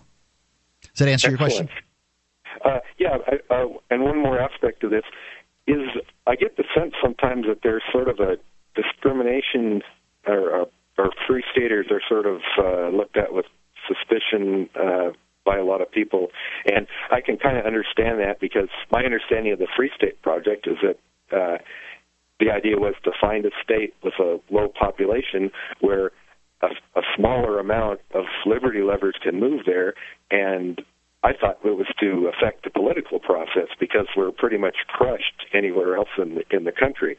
So anyhow, I was wondering if I should not advertise the idea that I was of the Free Stater I think ideology. Openness and honesty for me in my life are the best policy on pretty much everything. I would not volunteer this particular information any more than I would volunteer the information that I was HEP positive. I had HEP B. I think that this is information. It's not a disease to be a free stater. Indeed, it's not. And even if you had hepatitis, you shouldn't be discriminated against because of that. But I think these are the realities, and that people make decisions based on things they know about you. These little tidbits that they may or may not know. If somebody finds out you're a free stater after a year of knowing you, that's one thing. It's another thing entirely for somebody to find out the first piece of information they find out about you is that you're a free stater. And I don't think that there's really particularly any value in riding around in a van that says, I'm a free stater, written on the side, because it... well, sure there is. The Free State Project. If you live your life in a way that you're proud of your actions and you are an upstanding person, and you can say... Yeah, I'm a free stater, and people might see that, and their perceptions might change if they had a misconception or something like that. A few of them might. Most of them will probably just see a van going by and say, oh, I hate those people. They're here to take over my state. I don't know that it's that bad. I think it's an exaggeration that most people hate free staters. I mean, especially outside of Keene, I think that there's... Probably most people aren't aware of what the Free State Project is. Well, I have an interesting example, too, that kind of relates to this. Mm-hmm. I do a podcast called School Sucks, and I also am a private education service provider. I do SAT tutoring and college consulting in this very state. Now, if the typical, overbearing helicopter parent that would want the services that I provide for SAT were to Google my name, I'm likely going to lose that client. But what actually happened is that because of what I had done with this show, there was homeschool groups in the state, so there's a lot of like-minded people who aren't just free staters. They're in New Hampshire because, they see New Hampshire has this reputation as a freer place already, and they wanted to homeschool their kids here, and they came to me actually to try and set up a sort of cooperative. Because you were out and open. Because I was open. It wasn't... But you're in media, right? I mean, you're talking about being out and open on media. Well, yeah, and I'm obviously judicious about how I would reveal this information to people because I don't really think it has much to do with what I'm doing professionally. But I'm just saying there was a way that it did work out. But I also see, Mark's point of view that there are ways that it would not work out for me. So I was sitting with a friend of mine from a Quaker meeting, and this is a gal who's lived in New Hampshire most of her life, and her son has lived in New Hampshire all of his life. He's a mechanic in the local area. And, there's been quite a few free staters that have shown up at their Quaker meetings. So she certainly, a couple of years ago, asked her son, hey, what about these free staters? She doesn't know anything about them, so she asked her son, and her son said, oh, free staters are bad. Now, her son knows nothing about free staters, but all he's ever heard is, the few things that he's gotten through the newspaper and friends and people that, believe this or that or whatever. So they if it comes down to it, libertarians have a message that is contrary to everybody else's philosophy in some way, shape, or form. I don't know. I think there's a lot of common That's ground. True, too. There's a lot of common ground. However, people tend to focus on negatives. Yeah, but it's a great opportunity to talk with a person about collectivism and how you are an individual. If you can control your message, then you're in great shape. I think it's fine if you can control your message. Sit down with a friend that you've made in New Hampshire and say, look, I know how you feel about free staters, but I want to reveal this to you. I'm a free stater. This is what free staters really believe. Da, da, da, da, da, da, da, da. However, no, if you write around... No, this is what I believe because people are individuals. I don't think free staters all believe in the same way. I mean... Fine. What I'm trying to tell you, though, Stephanie, is walking around with a free stater shirt doesn't do anything to convert anybody. It does nothing for the people in New Hampshire. What does it do to forward your message? I disagree with that because if they see somebody who looks like me wearing a Free Stater shirt or whatever, maybe they say, huh, she doesn't have horns. She doesn't I don't think any of them really truly believe that Free Staters have horns. Yeah, but if you're saying that they have all these negative conceptions of Free Staters, if they see someone who looks... I wear a business suit and they don't like me either. Well, then that's kind of their problem. I mean, if you... My suggestion to you, Kelvin, and you can take it as you wish. My suggestion is it's information you should keep under your hat. You're not defined by this one thing, one website that you've gone and clicked something on in your whole life. I was thinking about more job interviews when you have to make a first impression. Good Lord, no. Why do you want to come to New Hampshire? Wear a Cop Block t-shirt. I love the weather. Free Talk Live. You can check out more at freetalklive.com.